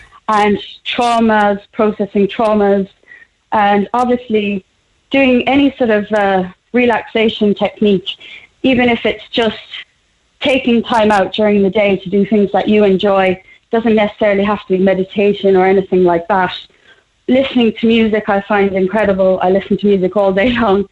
And, you know, I just try and keep a very happy vibe in my life Yeah. and uh, keep good people, good experiences, and I also I take a lot of photographs of the good experiences I have that um, reminds me that I am enjoying life, you know, and I I have to say I'm happier than ever, and you know that is from working um, holistically on my anxiety. Well, so good for you. I Good would for you. so I would encourage people to, you know, to just censor the sort of um, information they're letting in. That that's that's really my my best advice I can give. And it's superb advice. I'm delighted I've had an opportunity to talk to you. Thanks so much for coming on and best of luck to you, Francesca. Lovely chatting with Thank you. Thank you so much. Thanks. All the best. Text 0868 104 106 back after the break. Call the Neil Prendeville Show now. 0818 104 106. Red FM. Okay, just to call this side of uh, 10, 11 o'clock, and of one of the issues that we dealt with earlier that was that uh, a teenage son suffering with social anxiety. Um, doctor wants to put him on Xanax, and they got me thinking about things like that and benzodiazepines in general, and then on to the little ticking time bombs that are being passed around the streets or outside pharmacies every day, unseen and not noticed by much of the population, but still they are highly tradable. A very powerful article by Liz Dunphy in the Examiner, where she actually spoke to. Uh, uh, Michael Guerin at the time, and I dealt with that earlier this morning. And from that, many calls from you guys and texts as well. So, just on this topic, just for another while. Noel, good morning. Morning, Neil. How are Did you want to hone in on the use of, say, for instance, benzodiazepines or a Xanax tablet or indeed um, a Valium tablet for somebody who's under 18? Um, I mean, not necessarily under 18, but just the the use of them in general, because like when I was looking at the comments on that post that day, that came up, I just got a sense that there was a lot of people just literally just clutching their pearls, going, "Oh Jesus, medication! No, no, stay clear with that. Don't put the child on that at all." Where when like, and I know you had the, But I think any uh, parent, me included, would be very much on red alert if they had a son or a daughter on, on benzodiazepines or uppers or downers or Xanax Yeah, or Valium. yeah. In all fairness, like, I would be. I do. No, I do. Absolutely. I suppose just like I'd love to sort of give my own experience of having used them. Now I would have probably have been twenty at the earliest when I went on them, and like the first time I was ever prescribed Xanax, it's because I actually I hate flying, and I was literally prescribed one for takeoff, one for landing, and I only actually needed half a tablet each. And so you went to a GP saying, I have a fear of flying, and you were given. yeah, That, well, I suppose Exactly. you weren't given a prescription, you were given a, a tablet, is it? well, I was given a prescription for two tablets. Okay. And Yeah. yeah, uh, and yeah, only ended up needing to have take half one. Yeah. Um, for each takeoff and landing, and excellent, fast acting, effective. And then I suppose the next time I took them, and again, it's and uh, it's because I knew they were effective and suited me in work this time. That this time last year, I was suffering with desperate anxiety. Like I was really, really very sick for a whole fortnight. Um, something I won't get into. Okay, fair enough. figured it, and that was when I was given a prescription for seven of them, like literally one week's worth, and like I still have half of them in the medicine cupboard Yeah. in my kitchen See, uh, because Yeah, yeah. yeah, what yeah. no.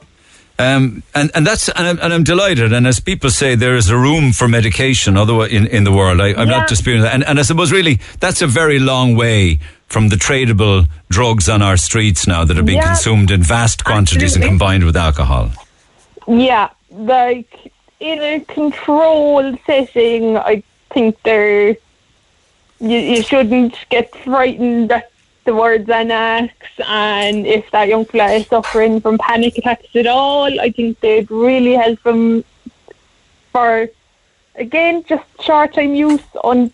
Like I would, jeez, I wouldn't be putting him on him for a month or anything. Gotcha, But like yeah. until Yeah. he can go to therapy, go like, or even I'm on sertraline for depression long term, for depression and anxiety long term, mm. but like certainly just don't be afraid of them. Just be, like you're not going to end up going to the wall. Yes. You're not going to end Yes. up on the streets Yes. with your bottle of vodka Yes, and yes. your Xanax just because you got prescribed a few from your GP. Okay, nice one. Cheers, Noel. Take care. Just a very fast one. Well said, Noel. Thank you. And good morning.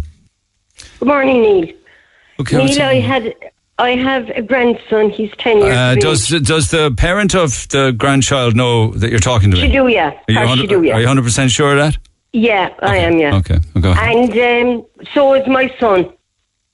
And he went. They went to the doctor, and the doctors prescribed antidepressants. Now the son took one. That's all, and he was in a dazed condition, unbelievable. Didn't know where he was, what he was doing. So I said to him, "Don't take him anymore." And we went into the health shop inside in town, and the man inside in the health shop gave us L-theanine and lemon balm. Also a bottle of Eskimo oil. It's little tablets. Meag oils, yeah, Uh, yeah, fish they're- oil. Yeah, yeah. Bri- Bri- fish oils. They're brilliant for his brain, and you could see the change all of a sudden. The small fella used to be picking the skin off his hands from anxiety. The, the- your man was the same, the other son. And I tell you something, they're two different children today. Thriving. Even the school, the school couldn't believe the change in him. yeah, yeah. They're that- brilliant. I'm telling you now. And and that was because you went into a health shop and spoke to the practitioners there for alternative ter- ter- therapies and treatments. Exactly, and there's no side effects whatsoever with them. Okay, Okay. They're two different people altogether now, boy. Amazing. Amazing. Thanks, yeah, Anne. so it is, it's called L-theanine and Lemon Balm and Fish Oil. Okay, well, I've been encouraging people to visit their local health shops. Absolutely. Because in the end of the day, all medicines are mimics of plant. All med- medicines are mimics of nature, environment, what was originally grown in the fields and in the and in the ground. Exactly. You know what I mean? Yeah. All right. yeah. Well done. well, Thank you. they're brilliant now anyway, boy. All right? All right, girl. Take care. Thanks, Anne. Thank Cheers. you. Take Bye-bye, care. love. Text 0868 Bye-bye. 104 106. Meanwhile, in that article, there were case studies actually that uh, Liz Dunphy uh, put together, uh, probably with the help of a Bruree. One was the case of a chap by the name of Mark who was 16 when he was first prescribed Xanax for anxiety. Uh, but that innocent request for help spiraled into an addiction that saw him taking up to 60 pills a day, going into seizures when he didn't have them, and waking up in Garda cells covered in blood with criminal charges and absolutely zero memory how he got them.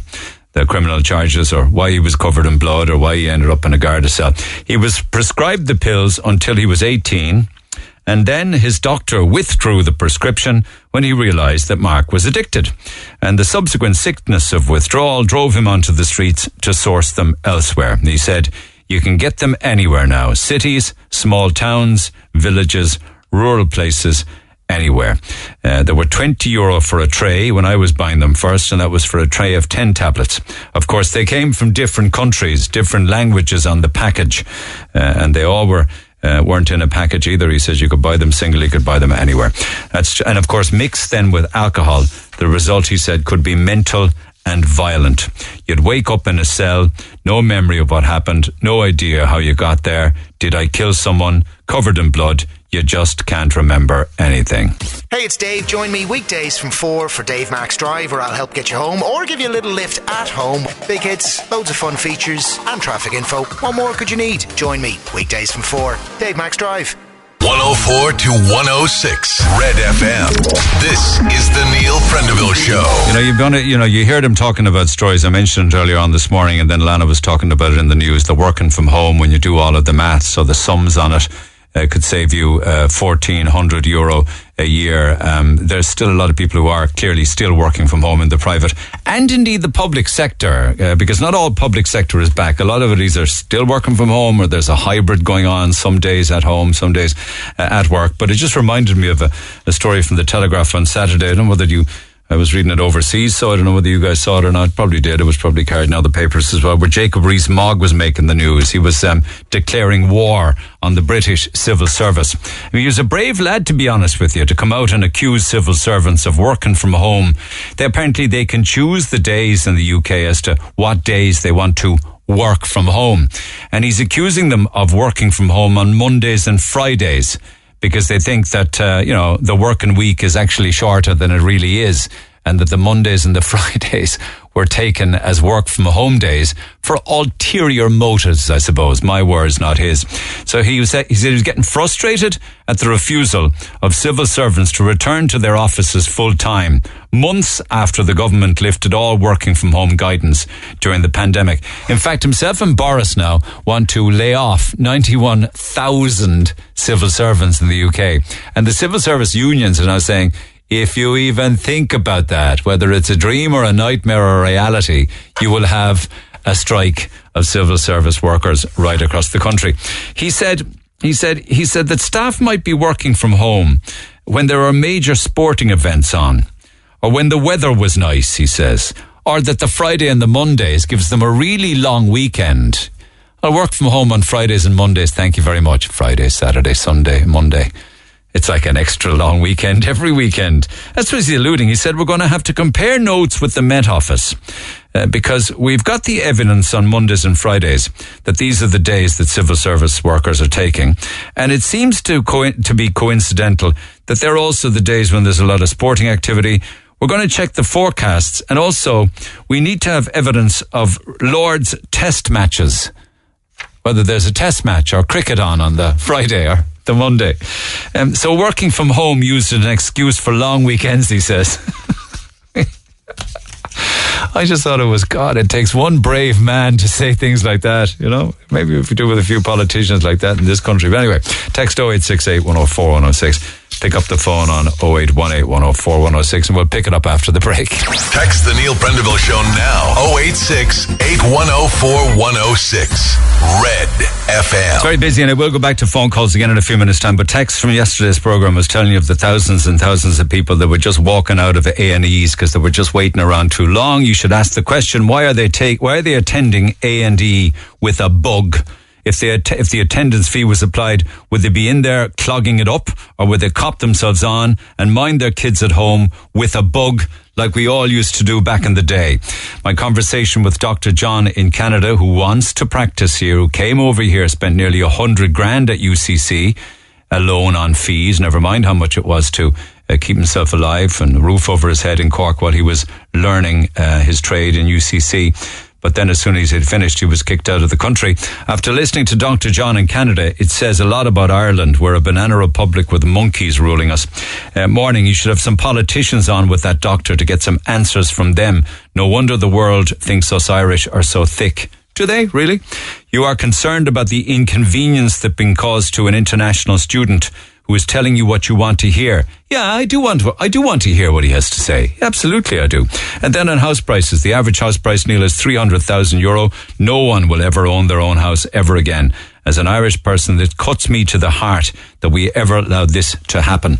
And then we were talking about the amount of um, hotel bedrooms won't be available across the summer and the cost of hotel bedrooms in Ireland anyway. How can a hotel expect to be busy when we were quoted 480 euro for a two night bed and breakfast in Kilkenny for a wedding at the end of August. You get a week in Salou for the same money. You certainly would. Dogs on beaches being banned in the in uh, in Kerry. Ardmore Beach also has a daytime dog ban. Unfortunately, like a lot of laws, it's just not enforced or obeyed by the selfish people. I agree completely with the beach ban on dogs, as very few owners clean up after their pets. They think sprinkling sand over it will do just fine. Have a walk along the railway line or the estuary walk in Blackrock and you'll see all you need to support banning dogs from public areas. Owners need to take responsibility and we really should have enforcement and fines for dog fouling. Should people call people out on it if they see their dog take a poo and the owner of the dog just walks on with the dog? Should you say, uh, excuse me? Or in Cork, oh, excuse me? Um, you know, what are you going to do about that? Or, or some way of saying, listen, you need to clean that up. Or would you be brave enough to say it to somebody?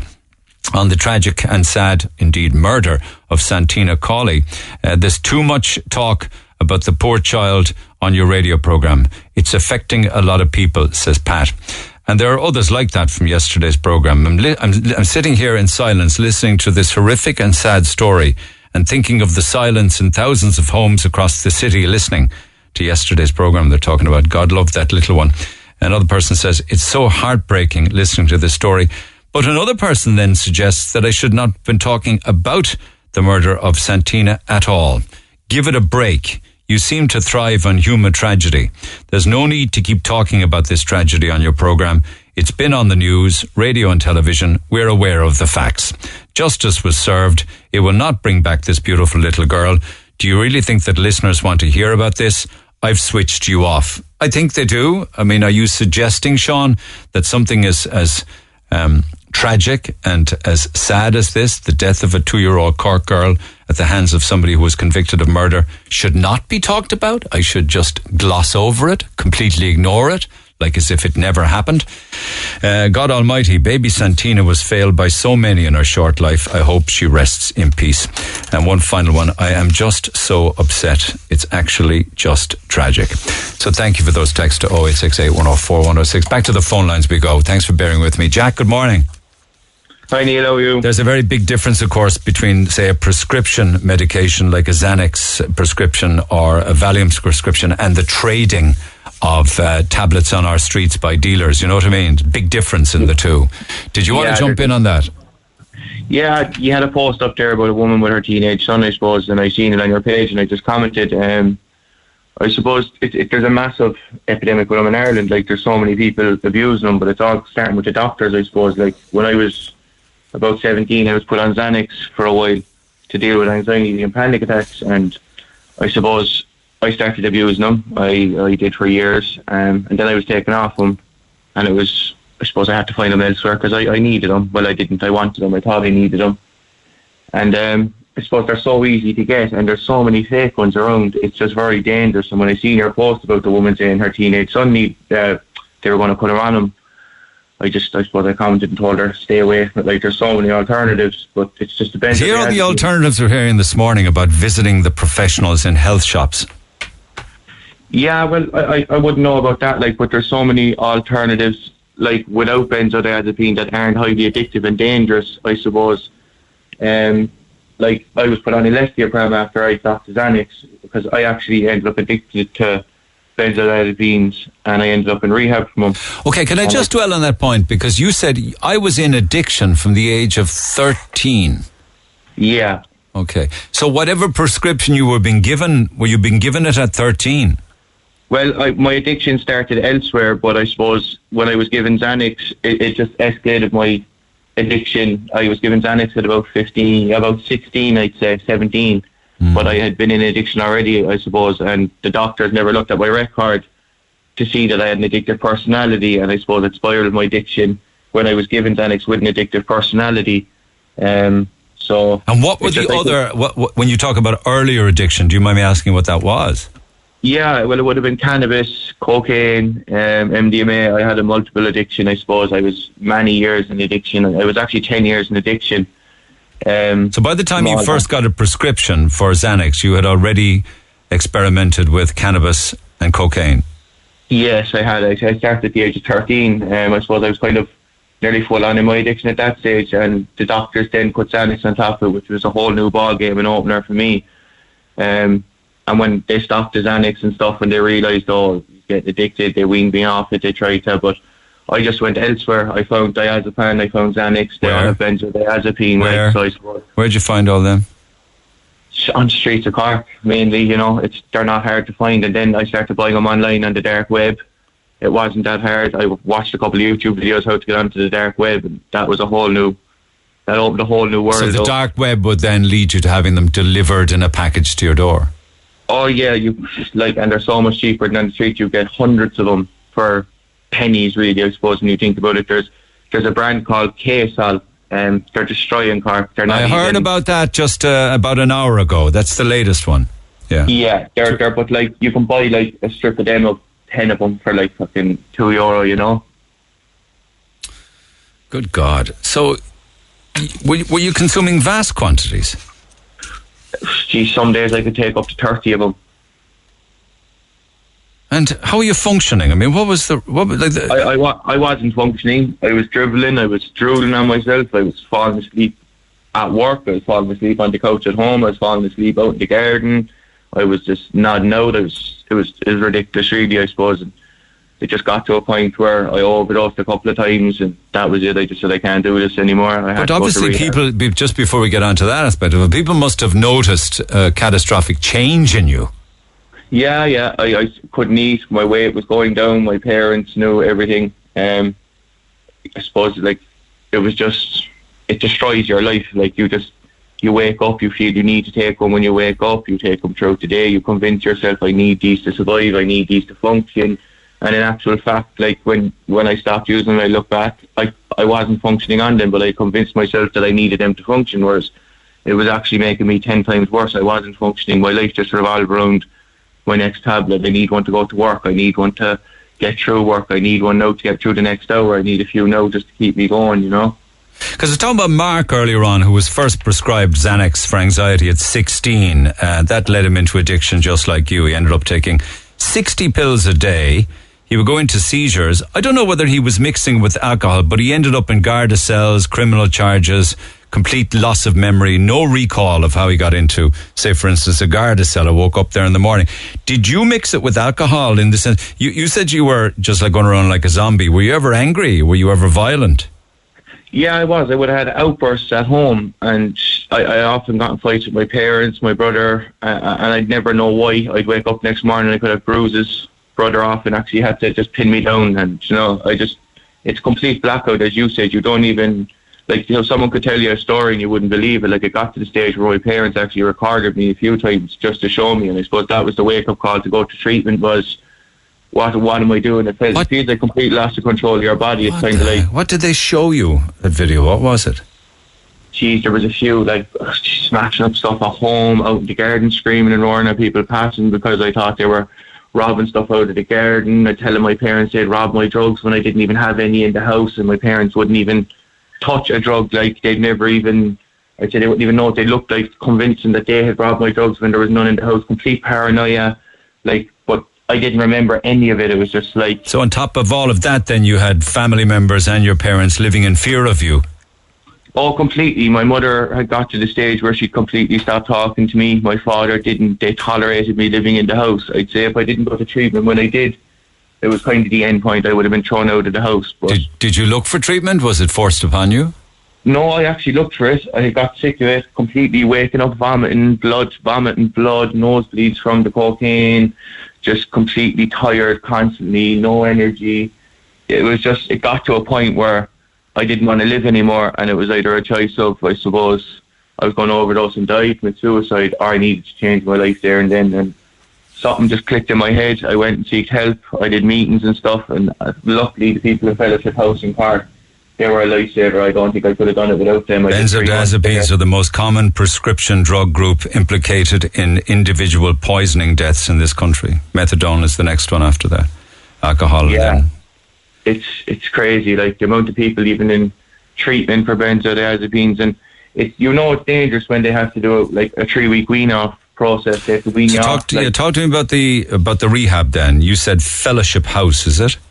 Yeah, it's Fellowship House in Cork. It's part of the Tabor Group. Um, I did 90 days there, um, but before I went in, I had to go to Arbour House in Cork, and um, they did a wean off. I suppose you just gradually come off them. They give you a, a prescription for a certain amount of day, depending on what your, um, I suppose, your dose a day is. They bring you down constantly before you go in, because they want you off them before you go into rehab. I suppose they don't want you withdrawing in rehab. I suppose, and what do you um, do in the ninety days of rehab? What happened? I suppose you're doing meetings. Um, you see your counsellor. You go through your problems. You're, you see where your addiction started. Was there something that brought you into addiction? What traumatic events, I suppose, brought you into your addiction? Was there a traumatic event? You do group sessions, individual counselling. Um, I, suppose there's a lot to it. Like it's you, you, there's like a primary six weeks. You're in a big building with loads of people, and then you go into an apartment and it's independent. You try and I suppose get used to living again, looking after yourself, cleaning your apartment, you know, trying to get back to being. Did you have any contact with the outside world? Parents, visits, anything like It was during COVID, uh, but I had no visits at all. Um, I had my phone three times a week uh, for an hour, and I was allowed video chat home. Um, I suppose that was kind of it. That was the only contact because it was during COVID that I was in there. There was nobody allowed come, so it was just 90 days in there, and I suppose three hours a week we had our phone, and it was phone home, video chat, and that was it then. Were you amongst other people similar age, similar circumstances, similar issues? Yeah, there was there was it ranged from eighteen to sixty. There was no specific age. There was people in there of all ages, and there was about twenty seven of us in there uh, throughout the ninety days. But the kind of people come, people go. But there was always about between twenty and twenty seven, I suppose, with us. Okay, so when you come out of rehab and you're clean and you're in good shape, uh, the problem then is staying like that, isn't it? Yeah, it is. Like the thing they told us in there, which is a big thing, is people, places, and things. I suppose the people around the places you go and the things you're doing, which is a big factor for me because I came back to, I suppose, the town where I lived, and I suppose a lot of the same things were going on. I was walking past people that were smoking cannabis. Well, I was trying to smoke. I said, "No, clean. I should go on, just one smoke. Like you know, it's only it's only cannabis. You know, it's not going to. It's, it's not the tablets. You're grand. You know, Can I just ask you a question on that? Because these things fire off in my brain when, when people say things. Why do people want to encourage other people to abuse and to take substances? Do they get some kind of consolation in that or what? I go on, it's only one. I go on. Do they feel that things are better for them if they get other people to do what they're doing or what? I suppose I never figured that out, but in my head, I always thought like when people offer you cannabis, people, I suppose people in Ireland think cannabis. So cannabis isn't really a drug, you know. Just have a smoke of weed, you're all right. It's only cannabis, you know. It's not the tablets or the cocaine you're taking. You you won't go backwards.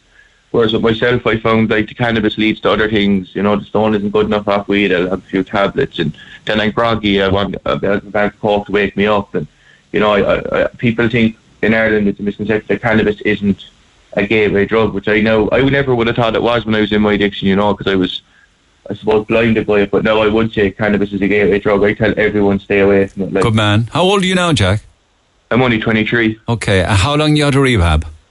I'm out of rehab nine, ten months, but I'll be a year clean in 13 days, 12 days.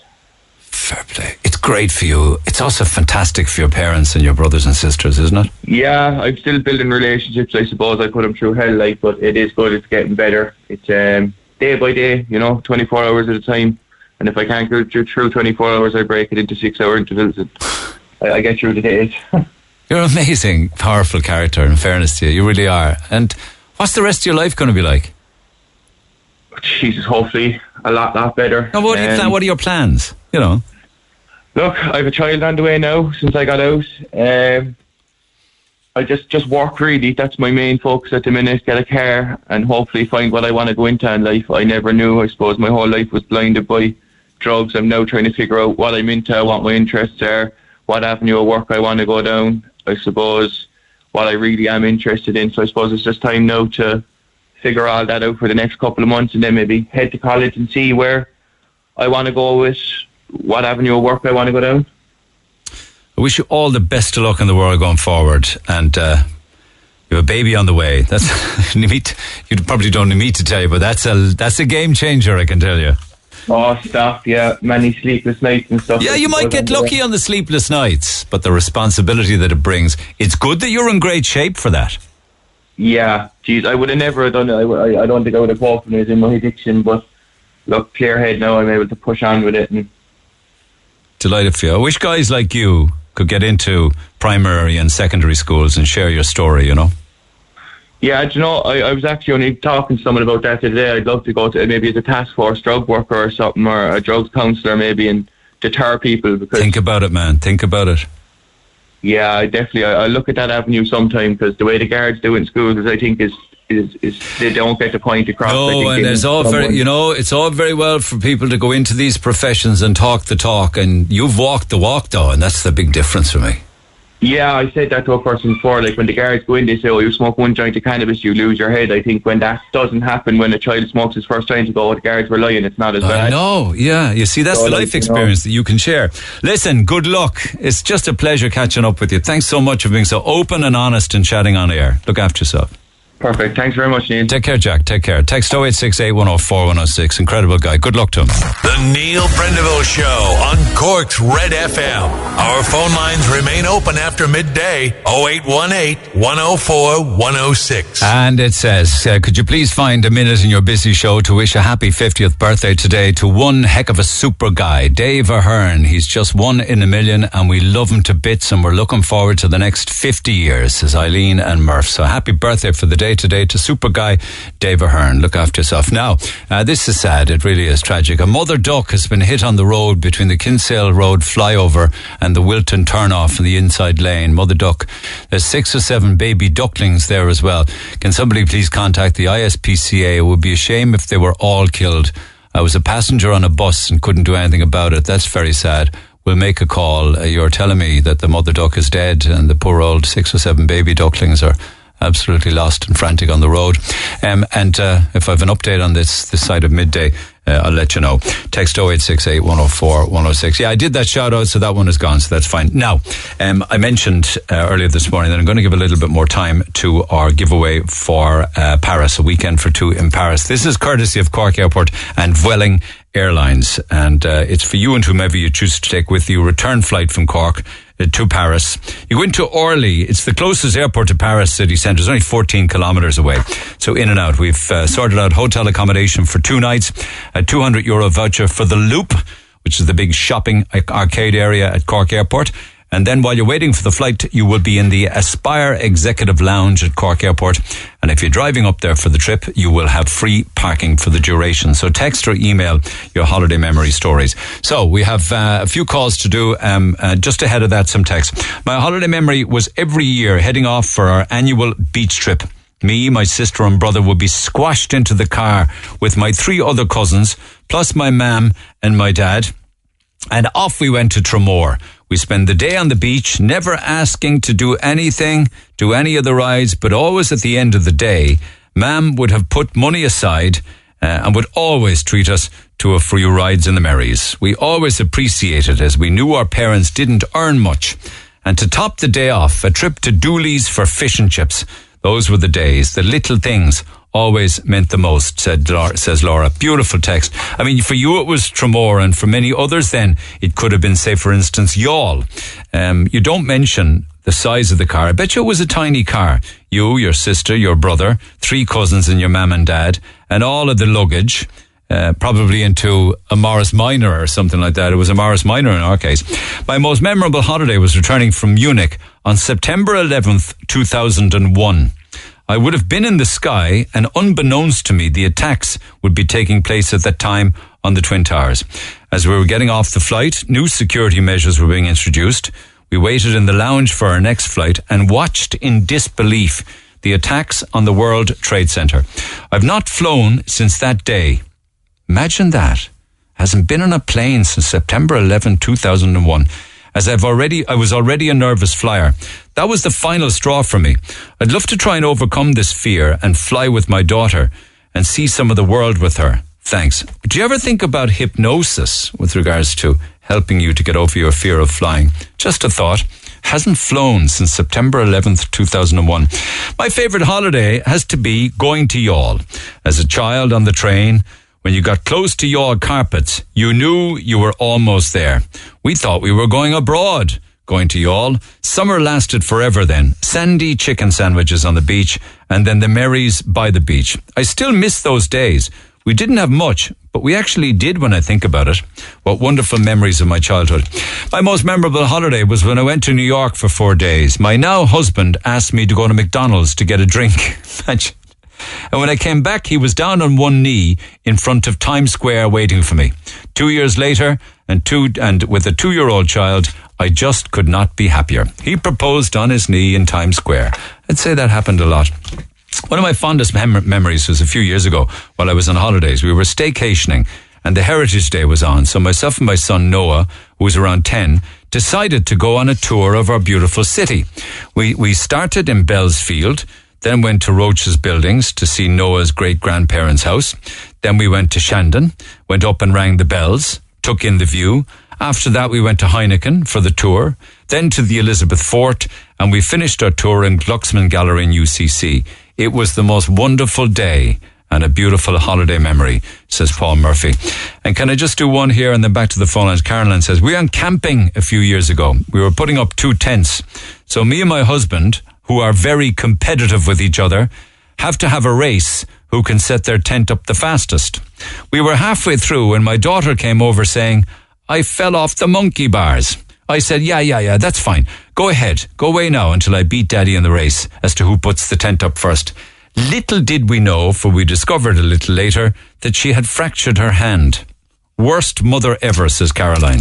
And that is her holiday memory. I suppose holiday memory from hell, if you like. To the phone lines we go. Barry, good morning.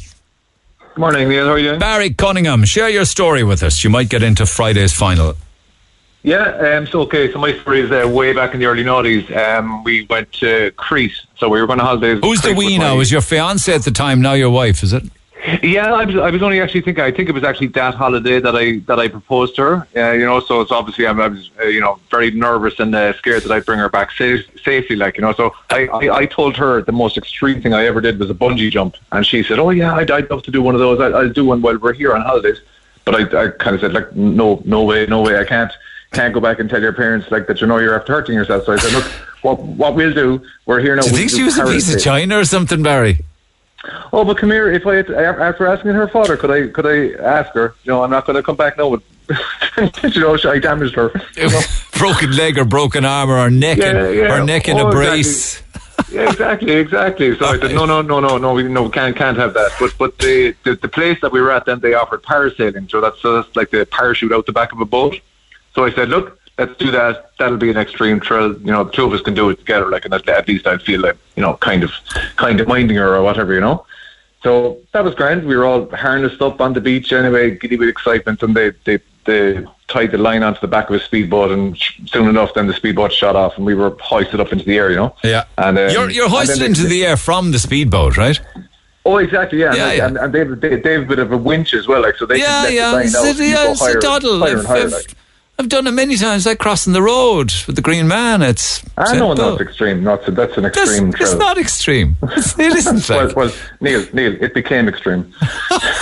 Go ahead. So anyway, so so we, we soared off through the through the sky anyway, and you can see all the way up along down the coast, you know, Hersonissos, Stalis, Malia, and the sea is beautiful and the whole lot. And, and then we could see the, the boat below, and um, then we could see that the boat was kind of slowing down, like because so you know we kind of got excited and oh they're going to dip us into the water, like you know that's that's the normal thrill, like when you do it, you know they dip you into the water and then hoist you back Up out again, you know, so- yeah, yeah. so that was, and we're looking forward to that, giddy with excitement, kind of floating down, and then kept floating down, and kept floating down, and then we kind of noticed the boat, and there was no white water behind the boat anymore. So, kind of just as we splashed down, we kind of realized uh, the boat is broken down. so, so just dipped straight into the water, and and that that, that was it. The So you're in the water now with parachutes and ropes for both of you.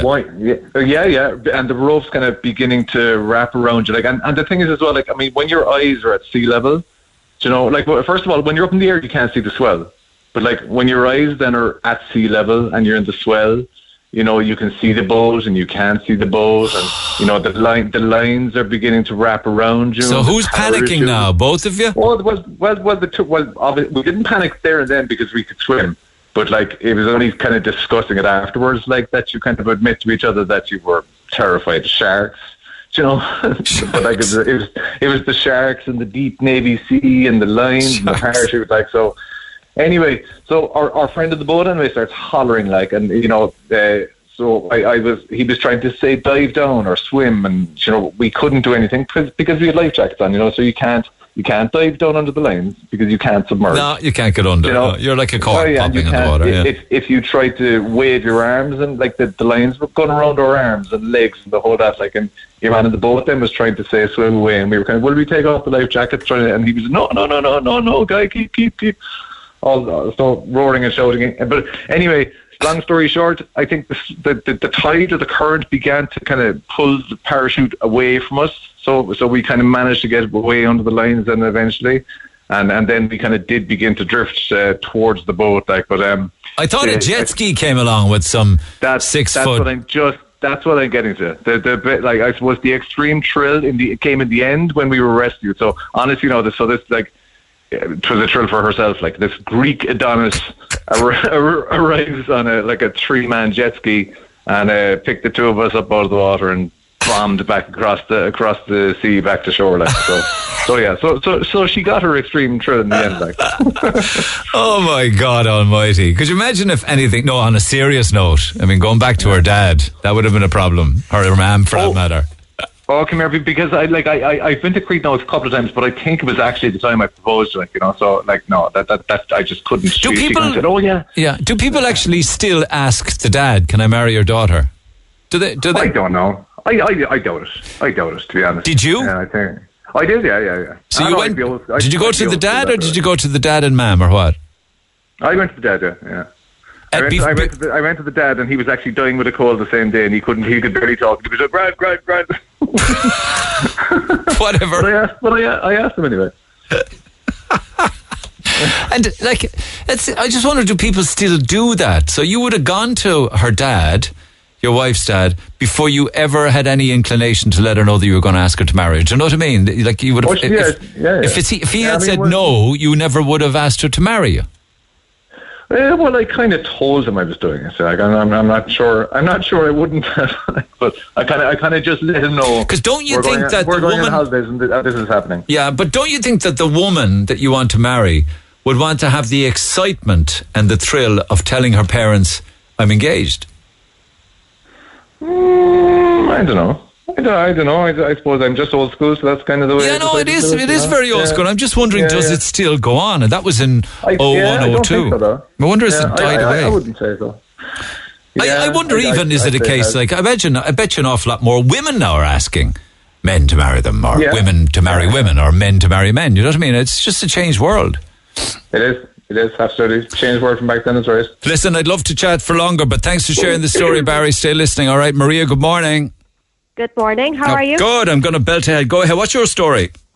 So basically, this was just pre-COVID, and my husband, well, my fiance at the time, we were in Playa Blanca uh, in this gorgeous hotel. So that morning we got up, went down, had a lovely breakfast. So we went out to the pool. So I got out my book like you do, and then himself said, "Oh, I need to use the loo." And then he needed, he's going to kill me. He needed to go at number two. So off he went. Anyway, I stayed. I stayed down at the pool with my book, happy out. Um, so he went up, and you know, in the the hotel when the maids are cleaning, they normally put the trolley in front of the hotel door. So he got he got to, to the room. Yeah, and the door's open, of course. Like, yeah. The door was open, so he said to the maid, "Oh, I'll come back." She said, "No, no, I'm finished. I'm finished." so that was fine. So the maid just let him in, so he didn't need to use his key. So off he went, in sat in the loo to do his business, and never closed the bathroom door because he locked the the hotel door. And he did say he was kind of looking, the water was was opened, and he was thinking. Some of the clothes didn't look familiar, but you know, the man being a man, he just thought I packed stuff for him that he didn't know he had. Um, so he's in doing his business, and he did like a thing, had his phone out, da da da. Um, and little, what happened? He hears the door opening, thought it was me. It wasn't me. He was gone to the wrong room. Here's the couple arrived in, left a bit of a scream. Obviously, he couldn't get off the loo because He's still sitting on the throne, like. yes. Yeah. But they luckily they kind of recognised him from around the pool, so there was no there was no like no fight or scream or anything. But obviously he had to finish what he was doing. But I was like, where is he? He was gone for so long. so he had a, he had a chat with the couple. What had happened is he was in the he was in the wrong floor. We were in the, the room directly above it. He had went to the floor below. So yeah, used somebody else's toilet. Um, they came to the pool, down to the pool to me, and told me, I'm not joking you, I thought I was going to absolutely die. But they became our drinking buddies after that. You know that we, we had a great time. It was it was just such a laugh. But I mean, oh my god, I Oh, couldn't. Know, You know what I was when I was reading this earlier. I couldn't help but think it was the best place for him to be when they walked into the room, sitting When- on the toilet. Because if he had what? finished his business and got up and decided to walk around the room thinking this room isn't familiar, and they came in then, well, Yeah. they're potentially looking at a burglar. Yes, but he would have been looking like normally. He probably went to the fridge and grabbed some water or something. So he could have been taking their water or their fruit or whatever is in the room. It would have had an entirely different scenario Oh result. But like, and then obviously, then the, um, the the word spread around the pool. So he got slant for the rest of the holiday. To be honest, just Just before Oh, you go, God. did he ask your parents if he could marry you? He did ask my dad. In fact, yes. All right, Anna. How long ago was that? Scotland. Um, we got we're actually married here next Friday. Um, we had to have a COVID wedding, so, So- we were married here next Friday. Um, And last year, so the tradition is still there uh, in, a, in, still in a relationship, say, whereas a marriage between a man and a woman, because anyone It can is. marry now, um, where the he, he would ask the dad, he asked your dad for permission last year. He did. And my dad was only too happy to get rid of me, so he said, "Yeah, take her." Take her, I'll even throw in some money. Yeah, I'll even pay yeah. for the wedding, just take her. That's it. That's it. Yeah, so that's my story anyway. Now he doesn't even know. I'm sure that I'm because he's in work. He's he's been working in the office today. I'm working from home. Right. So he's probably going to hear this, and I'll be could be divorced before my. No, I don't think so. It's a great story. We'll see how you get on for uh, Okay, a place in the final. Thanks, Maria. Cheers for now. Take care. Tracy, thanks for Hi, waiting. How are you? How are you? I'm not too bad yourself. I'm good. Now, you were flying back to Ireland. Well, you were living in Spain or something at the time. Yeah, I was working in a bar in um, Spain around the time 9-11 hit. And, you know, something like that brings everything into perspective. So I said, right, I need to go home. And so the night before I was For good, go or home, were you just going home to see? no, I was no, I was coming home for good. I kind of done by gallivanting. So okay. Um, uh, we were coming home, but the night before, the staff and a couple of the, the men who the local bars and stuff, we all like we had a few drinks, we went to the beach and stuff. So I had the bag I knew I was taking onto the plane with me, but I suffered terrible with dry lips. So I found that when I was buying the lip balm out there, it was like chewing petroleum jelly. So I found a little tub of Vaseline that I used to keep with me just to keep my lips moist. So Todd nodding of it, it was in my bag, had everything. They were, I was so particular about packing everything for coming home and everything that was grand.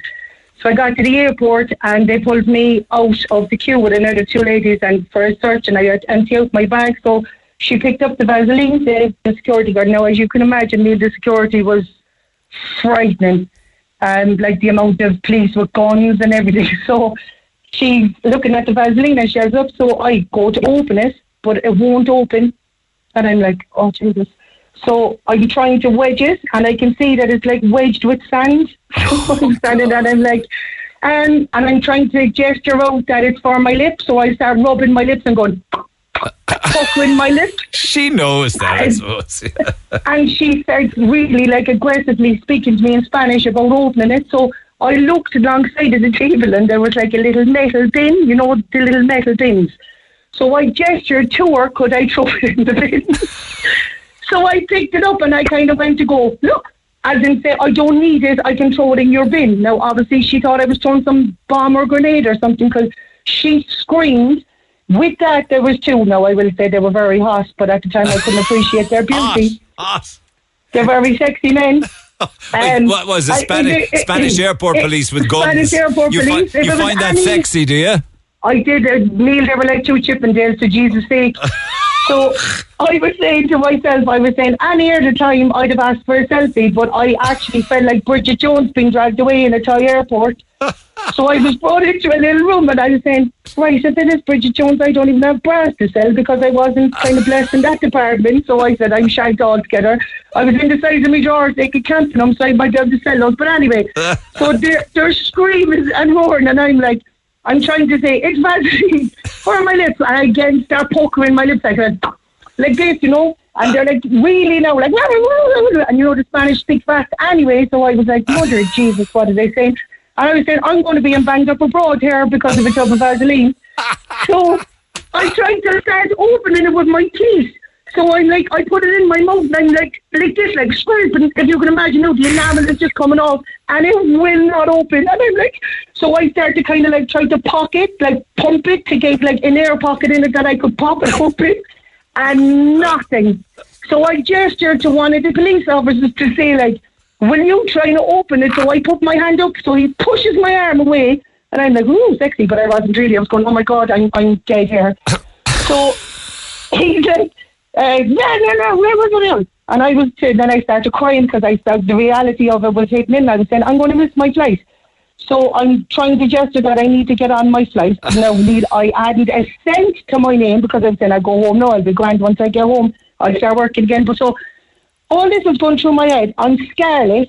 I mean, like I was brown, but I mean, the, the, the, the scarletness took over the brown. So I was actually like a little oompa loompa just standing there crying. Did you get trying it to open? wedge. Eventually, Neil, right? Got it open, popped it, and I started hysterically laughing with my nerves. So I'm standing there holding it in hysterics, dabs my finger, puts it on my lips, and then puts it out to gesture like, look, do you want some? It's fancy because I didn't know what I was doing. And then the, the guard was like, look, so he took it off me with a glove and he started smelling it. And he was like poking at it, and I was there going, oh, sweet Jesus, what if someone out to put something into my Vaseline? But anyway, it wasn't. So eventually they let me out and they started shouting me some warning and then gave me this ticket thing. Sure, I didn't know what it was. Went out, missed my flight, had to wait 11 What? You missed it. The flight was gone. 11 hours in the airport, still surrounded by, no, to be fair, Neil, they were very hot, Did the, the policemen were. So that kind of passed the Do you, time. do you I had- spend all your free time eyeing, o- eyeing up cute men, do you? Well, not anymore because I'm married now. I hold my husband. But it was well before I met the love of my life, Neil. You know, you know yourself. do you not think? Do you not think that I know? I know about 9-11 and it was around that time, but do you not think that they completely and utterly overreacted? Neil, will I tell you something funny, right? When I was saying I packed all my bag and that I was so careful with everything, right? I came home from Spain where I eventually got home and I was murdered for robbing lighters. Do you know people's lighters? Yeah. Inside in a plastic bag in my suitcase, Neil, I must have had 60 lighters. And I got stopped for Vaseline. The shagging lighters could have blew up the plane. Because there was easily 60 of them. Because I was saying, oh, some, I go, sorry, it's maybe like, and then I'd rob their lighter. And I was like, no, I don't have it. So I must have had 60 lighters inside my suitcase. And yet I only got arrested for fucking Vaseline. And um, were you waiting 11 hours for the next flight then as well? Yeah, yeah, eleven hours, and I had no. And then what happened when I when I flew into Stansted, I had to wait there for another seven. I had to walk like Moses. If I could part the sea, I was saying, could I walk across the water because it was so long? I was starving. Tracy, you should be was- doing you should be doing stand up comedy. Do you know that? Oh, I know everyone says that to me. They always tell me go on Gogglebox, but you see, Neil, I have an awful tongue, and I, I'm trying my best not to say F. Straight, straight, straight into Friday's final. You go straight into the final. Ah, Straight I knew you were my final. favourite. I knew you were my favourite for a reason. Oh, I was looking at how cute you were with your pigeon video up, and I said, Jesus, why didn't you eat the chips? Would you eat the chips after a pigeon had a good feed off? No, but I tell you, there wouldn't have been enough left on the plate for the pigeon to shag and see him in the first place. That pigeon video has gone down an absolute storm on my Instagram It's page. brilliant. Straight into the final. You never know. Friday, yourself and your husband, who's a long-suffering husband, I'm sure. Oh, he's long suffering. My dad gave him a quarter of a million and sure to take me. when he asked, my dad went fell down on his knees and started singing hallelujah because he thought no one ever would. Go on. I might be talking to you Friday. Look All after right, yourself. sorry. Cheers. Okay, God bless. Oh my God, the people that listen to this program, Tracy and Cobh, you're a tonic. My apologies to Keith and everybody else that was due on the air. I promise you, we'll do a hell of a lot more of these stories tomorrow and indeed on Friday. This is in association with Cork Airport and Vueling Airlines. Weekend break for you and whomever you choose to take with you to Paris. So I want you to text or email your memorable holiday moments. Now, uh, I try and get as many on as I can, but I'm also reading out the emails and the text. So text 0868 104 106. Email Neil at redfm.ie. I'm always in awe of people's gift of the gab and the ability to just tell stories so well. Have a good day. I'll see you tomorrow. Thanks for listening to this Red FM podcast. Don't forget to subscribe and check out redextra.ie for more great Red FM content.